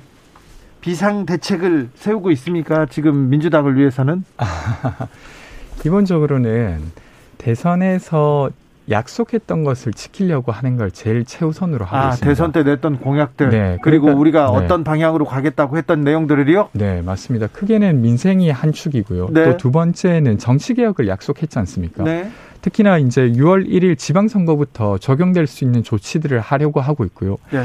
그래서 6월 1일 이전에도 법적으로 조치할 수 있다고 하면 법을 만들 어 하려고 하고 네. 그게 아니더라도 어 선거구 획정하는 과정에서 더불어민주당의 권한 내에서는 적극적으로 해서 기초 의회라도 3에서 5인 선거구로 다당제적 토대를 만들려고 하고 있습니다. 네. 근데 요 과정에서 지금 어, 선거구 획정은 기초 단위의 선거구 획정은 광역의회에서 권한을 가지고 있는데 아예 이걸 법으로 만들려고 하는데 국민의힘이 계속 목리를 부리고 있어요. 그래서 정개특위에서 논의조차도 지금 좀 힘든 상황입니다. 근데 안철수 후보랑 합당, 합당, 그리고 이제 단일화하는 과정에서 사실 어느 정도는 이 다당제적 토대에 동의했다라고 이해했는데 전혀 그렇지 못해서 좀 답답한 상황입니다. 김용태 최고? 뭐 지금 어제도 여야 원내대표께서 정개특위 관련해서 협의를 하신 걸로 알고 있고요. 계속해서 지금 토론과 어, 이야기가 오고 가고 있으니까 좀 지켜봐 주시면 좋을 것 같습니다. 네. 국민들께서 원하시는 어떤 개혁이나 이런 것은 국민의힘도 어, 적극적으로 동의하고 있으니까요.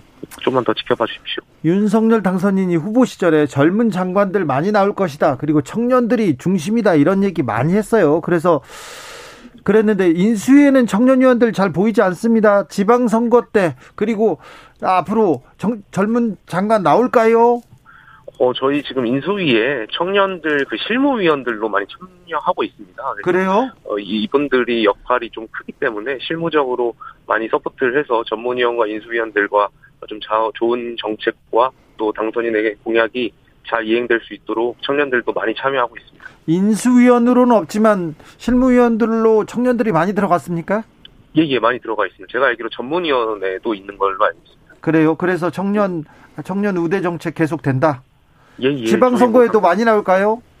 저희는 지방선거는 공정한 경쟁을 토대로 많은 남녀노소 누구에게나 어, 기회를 드리고 있고요.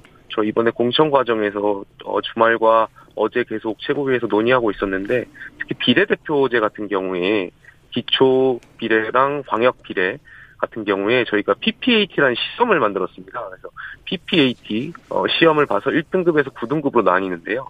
비례대표를 음, 그, 그 지원을 하실 때 기초의원 비례 같은 경우는 3등급 이상, 어, 광역 비례 같은 경우는 2등급 이상 이렇게 지원하실 수 있게 만들었습니다. 그래서 잘 이렇게 많은 남녀노소 누구나 많이 지원하셔가지고 어, 또이 지방에 또 지방에 봉사하시는 그런 것들 많았으면 좋겠습니다. 시험을 보긴 보네요. 예, 저희 4월 초에 볼 예정입니다. 그렇습니까? 네. 예. 어, 용산 집무실 문제로 인수위 최우선 과제가 뭔가 이렇게 좀 혼란스러워하는 거 보면 좀 안타깝습니다. 그죠? 김영태 의원님. 아, 예, 뭐 그런 그런 지적도 있는 걸로 알고 있습니다. 그러나 네. 아, 저희가 집무실을 청와대를 들어간 다음에 이전하게 된다면 물리적으로 또 시간이 필요하기 때문에 네. 바로 이전해서 대통령 취임과 동시에 이전해서 바로 그 말씀하신 대로 우선순위에 있는 것들 처리해 나가기 위한 결정이니까요. 조금만 더 지켜봐 주셨으면 좋겠습니다. 우선순위에 뭐가 뭐가 올라와야 된다고 생각하십니까? 저는 지금 당장은 당연히 코로나 대책이라고 생각합니다. 네. 당선인께서도 그렇게 인지하고 계시고 인수 위에 코로나 특위도 설치했습니다. 그래서 지금 많은 소상공인들과 많은 국민들 정말 지난 2년간 코로나로 힘드셨지 않습니까? 이런 부분을 좀 해결할 수 있도록 민생 우선할 수 있도록 어, 이 부분이 가장 중점적으로 우선되어야 한다고 생각합니다. 저는 김영태 최고께서 이야기하신 대로 정말로 국민의 힘이 인수위 과정에서부터 코로나 대책 그리고 그 중에서 소상공인을 지원하는 대책을 우선했으면 좋았을 텐데 문재인 대통령을 만나면서 협상했던 카드 중에 어, 제일 우선으로 이야기되었던 게 이명박 대통령 사면이었고 그리고 이어서는 용산 집무실 이전에 협조해달라는 것이었어요. 네. 그러니까 말은 예를 들면 코로나 관련한 조치를 하겠다라고 하지만 실제로 행동의 우선순위는 전혀 다른 것이죠. 그래서 김영태 최고께서 이야기하시는 대로 정말로 민생과 관련된 약속들을 더 우선적으로 지키는 국민의힘이 되었으면 좋겠습니다. 예, 예. 권중 비대위원님 너무 저희 허니문 기간인데 너무 삐딱하게 봐주시지 마시고 저희 좀 잘 할 수 있도록 많이 응원해 주십시오. 아, 응원하고 있습니다. 네. 네. 어, 임수영님께서 김용태 최고 여가부는 왜 인수위에 포함이 안 됐나요? 업무 보고도 안 받는다면서요? 어, 뭐, 그런 내용은 제가 정확히 인지 못하고 있는데 한번 확인해 보겠습니다. 업무 보고는 그래도 여가부가 폐지에 대해서 저희 당선인께서 어, 공약을 하셨고 그 기능을 폐지하겠다는 건 아니니까요. 그 여가부가 하고 있었던 어떤 어, 피해자 지원 같은 것들은 어, 다른 부처로 이관해서 계속 할 수 있도록 인수위에서 아마 고민하고 또 검토하고 있는 걸로 알고 있습니다. 그러니까 저는 어 인수위를 누구로 구성하느냐가 사실상 그 정부의 5년의 토대를 만드는 것이라 그것 자체가 메시지인데요. 270명에서 80명 가량으로 인수위를 꾸렸는데 어, 지금 정부 부처가 18개 부가 있습니다. 근데 거기에서 어느 한 부, 여성가족부라고 하는 부에 공무원을 한 명도 안 받았다? 저는 이거 자체가 메시지라고 생각해요.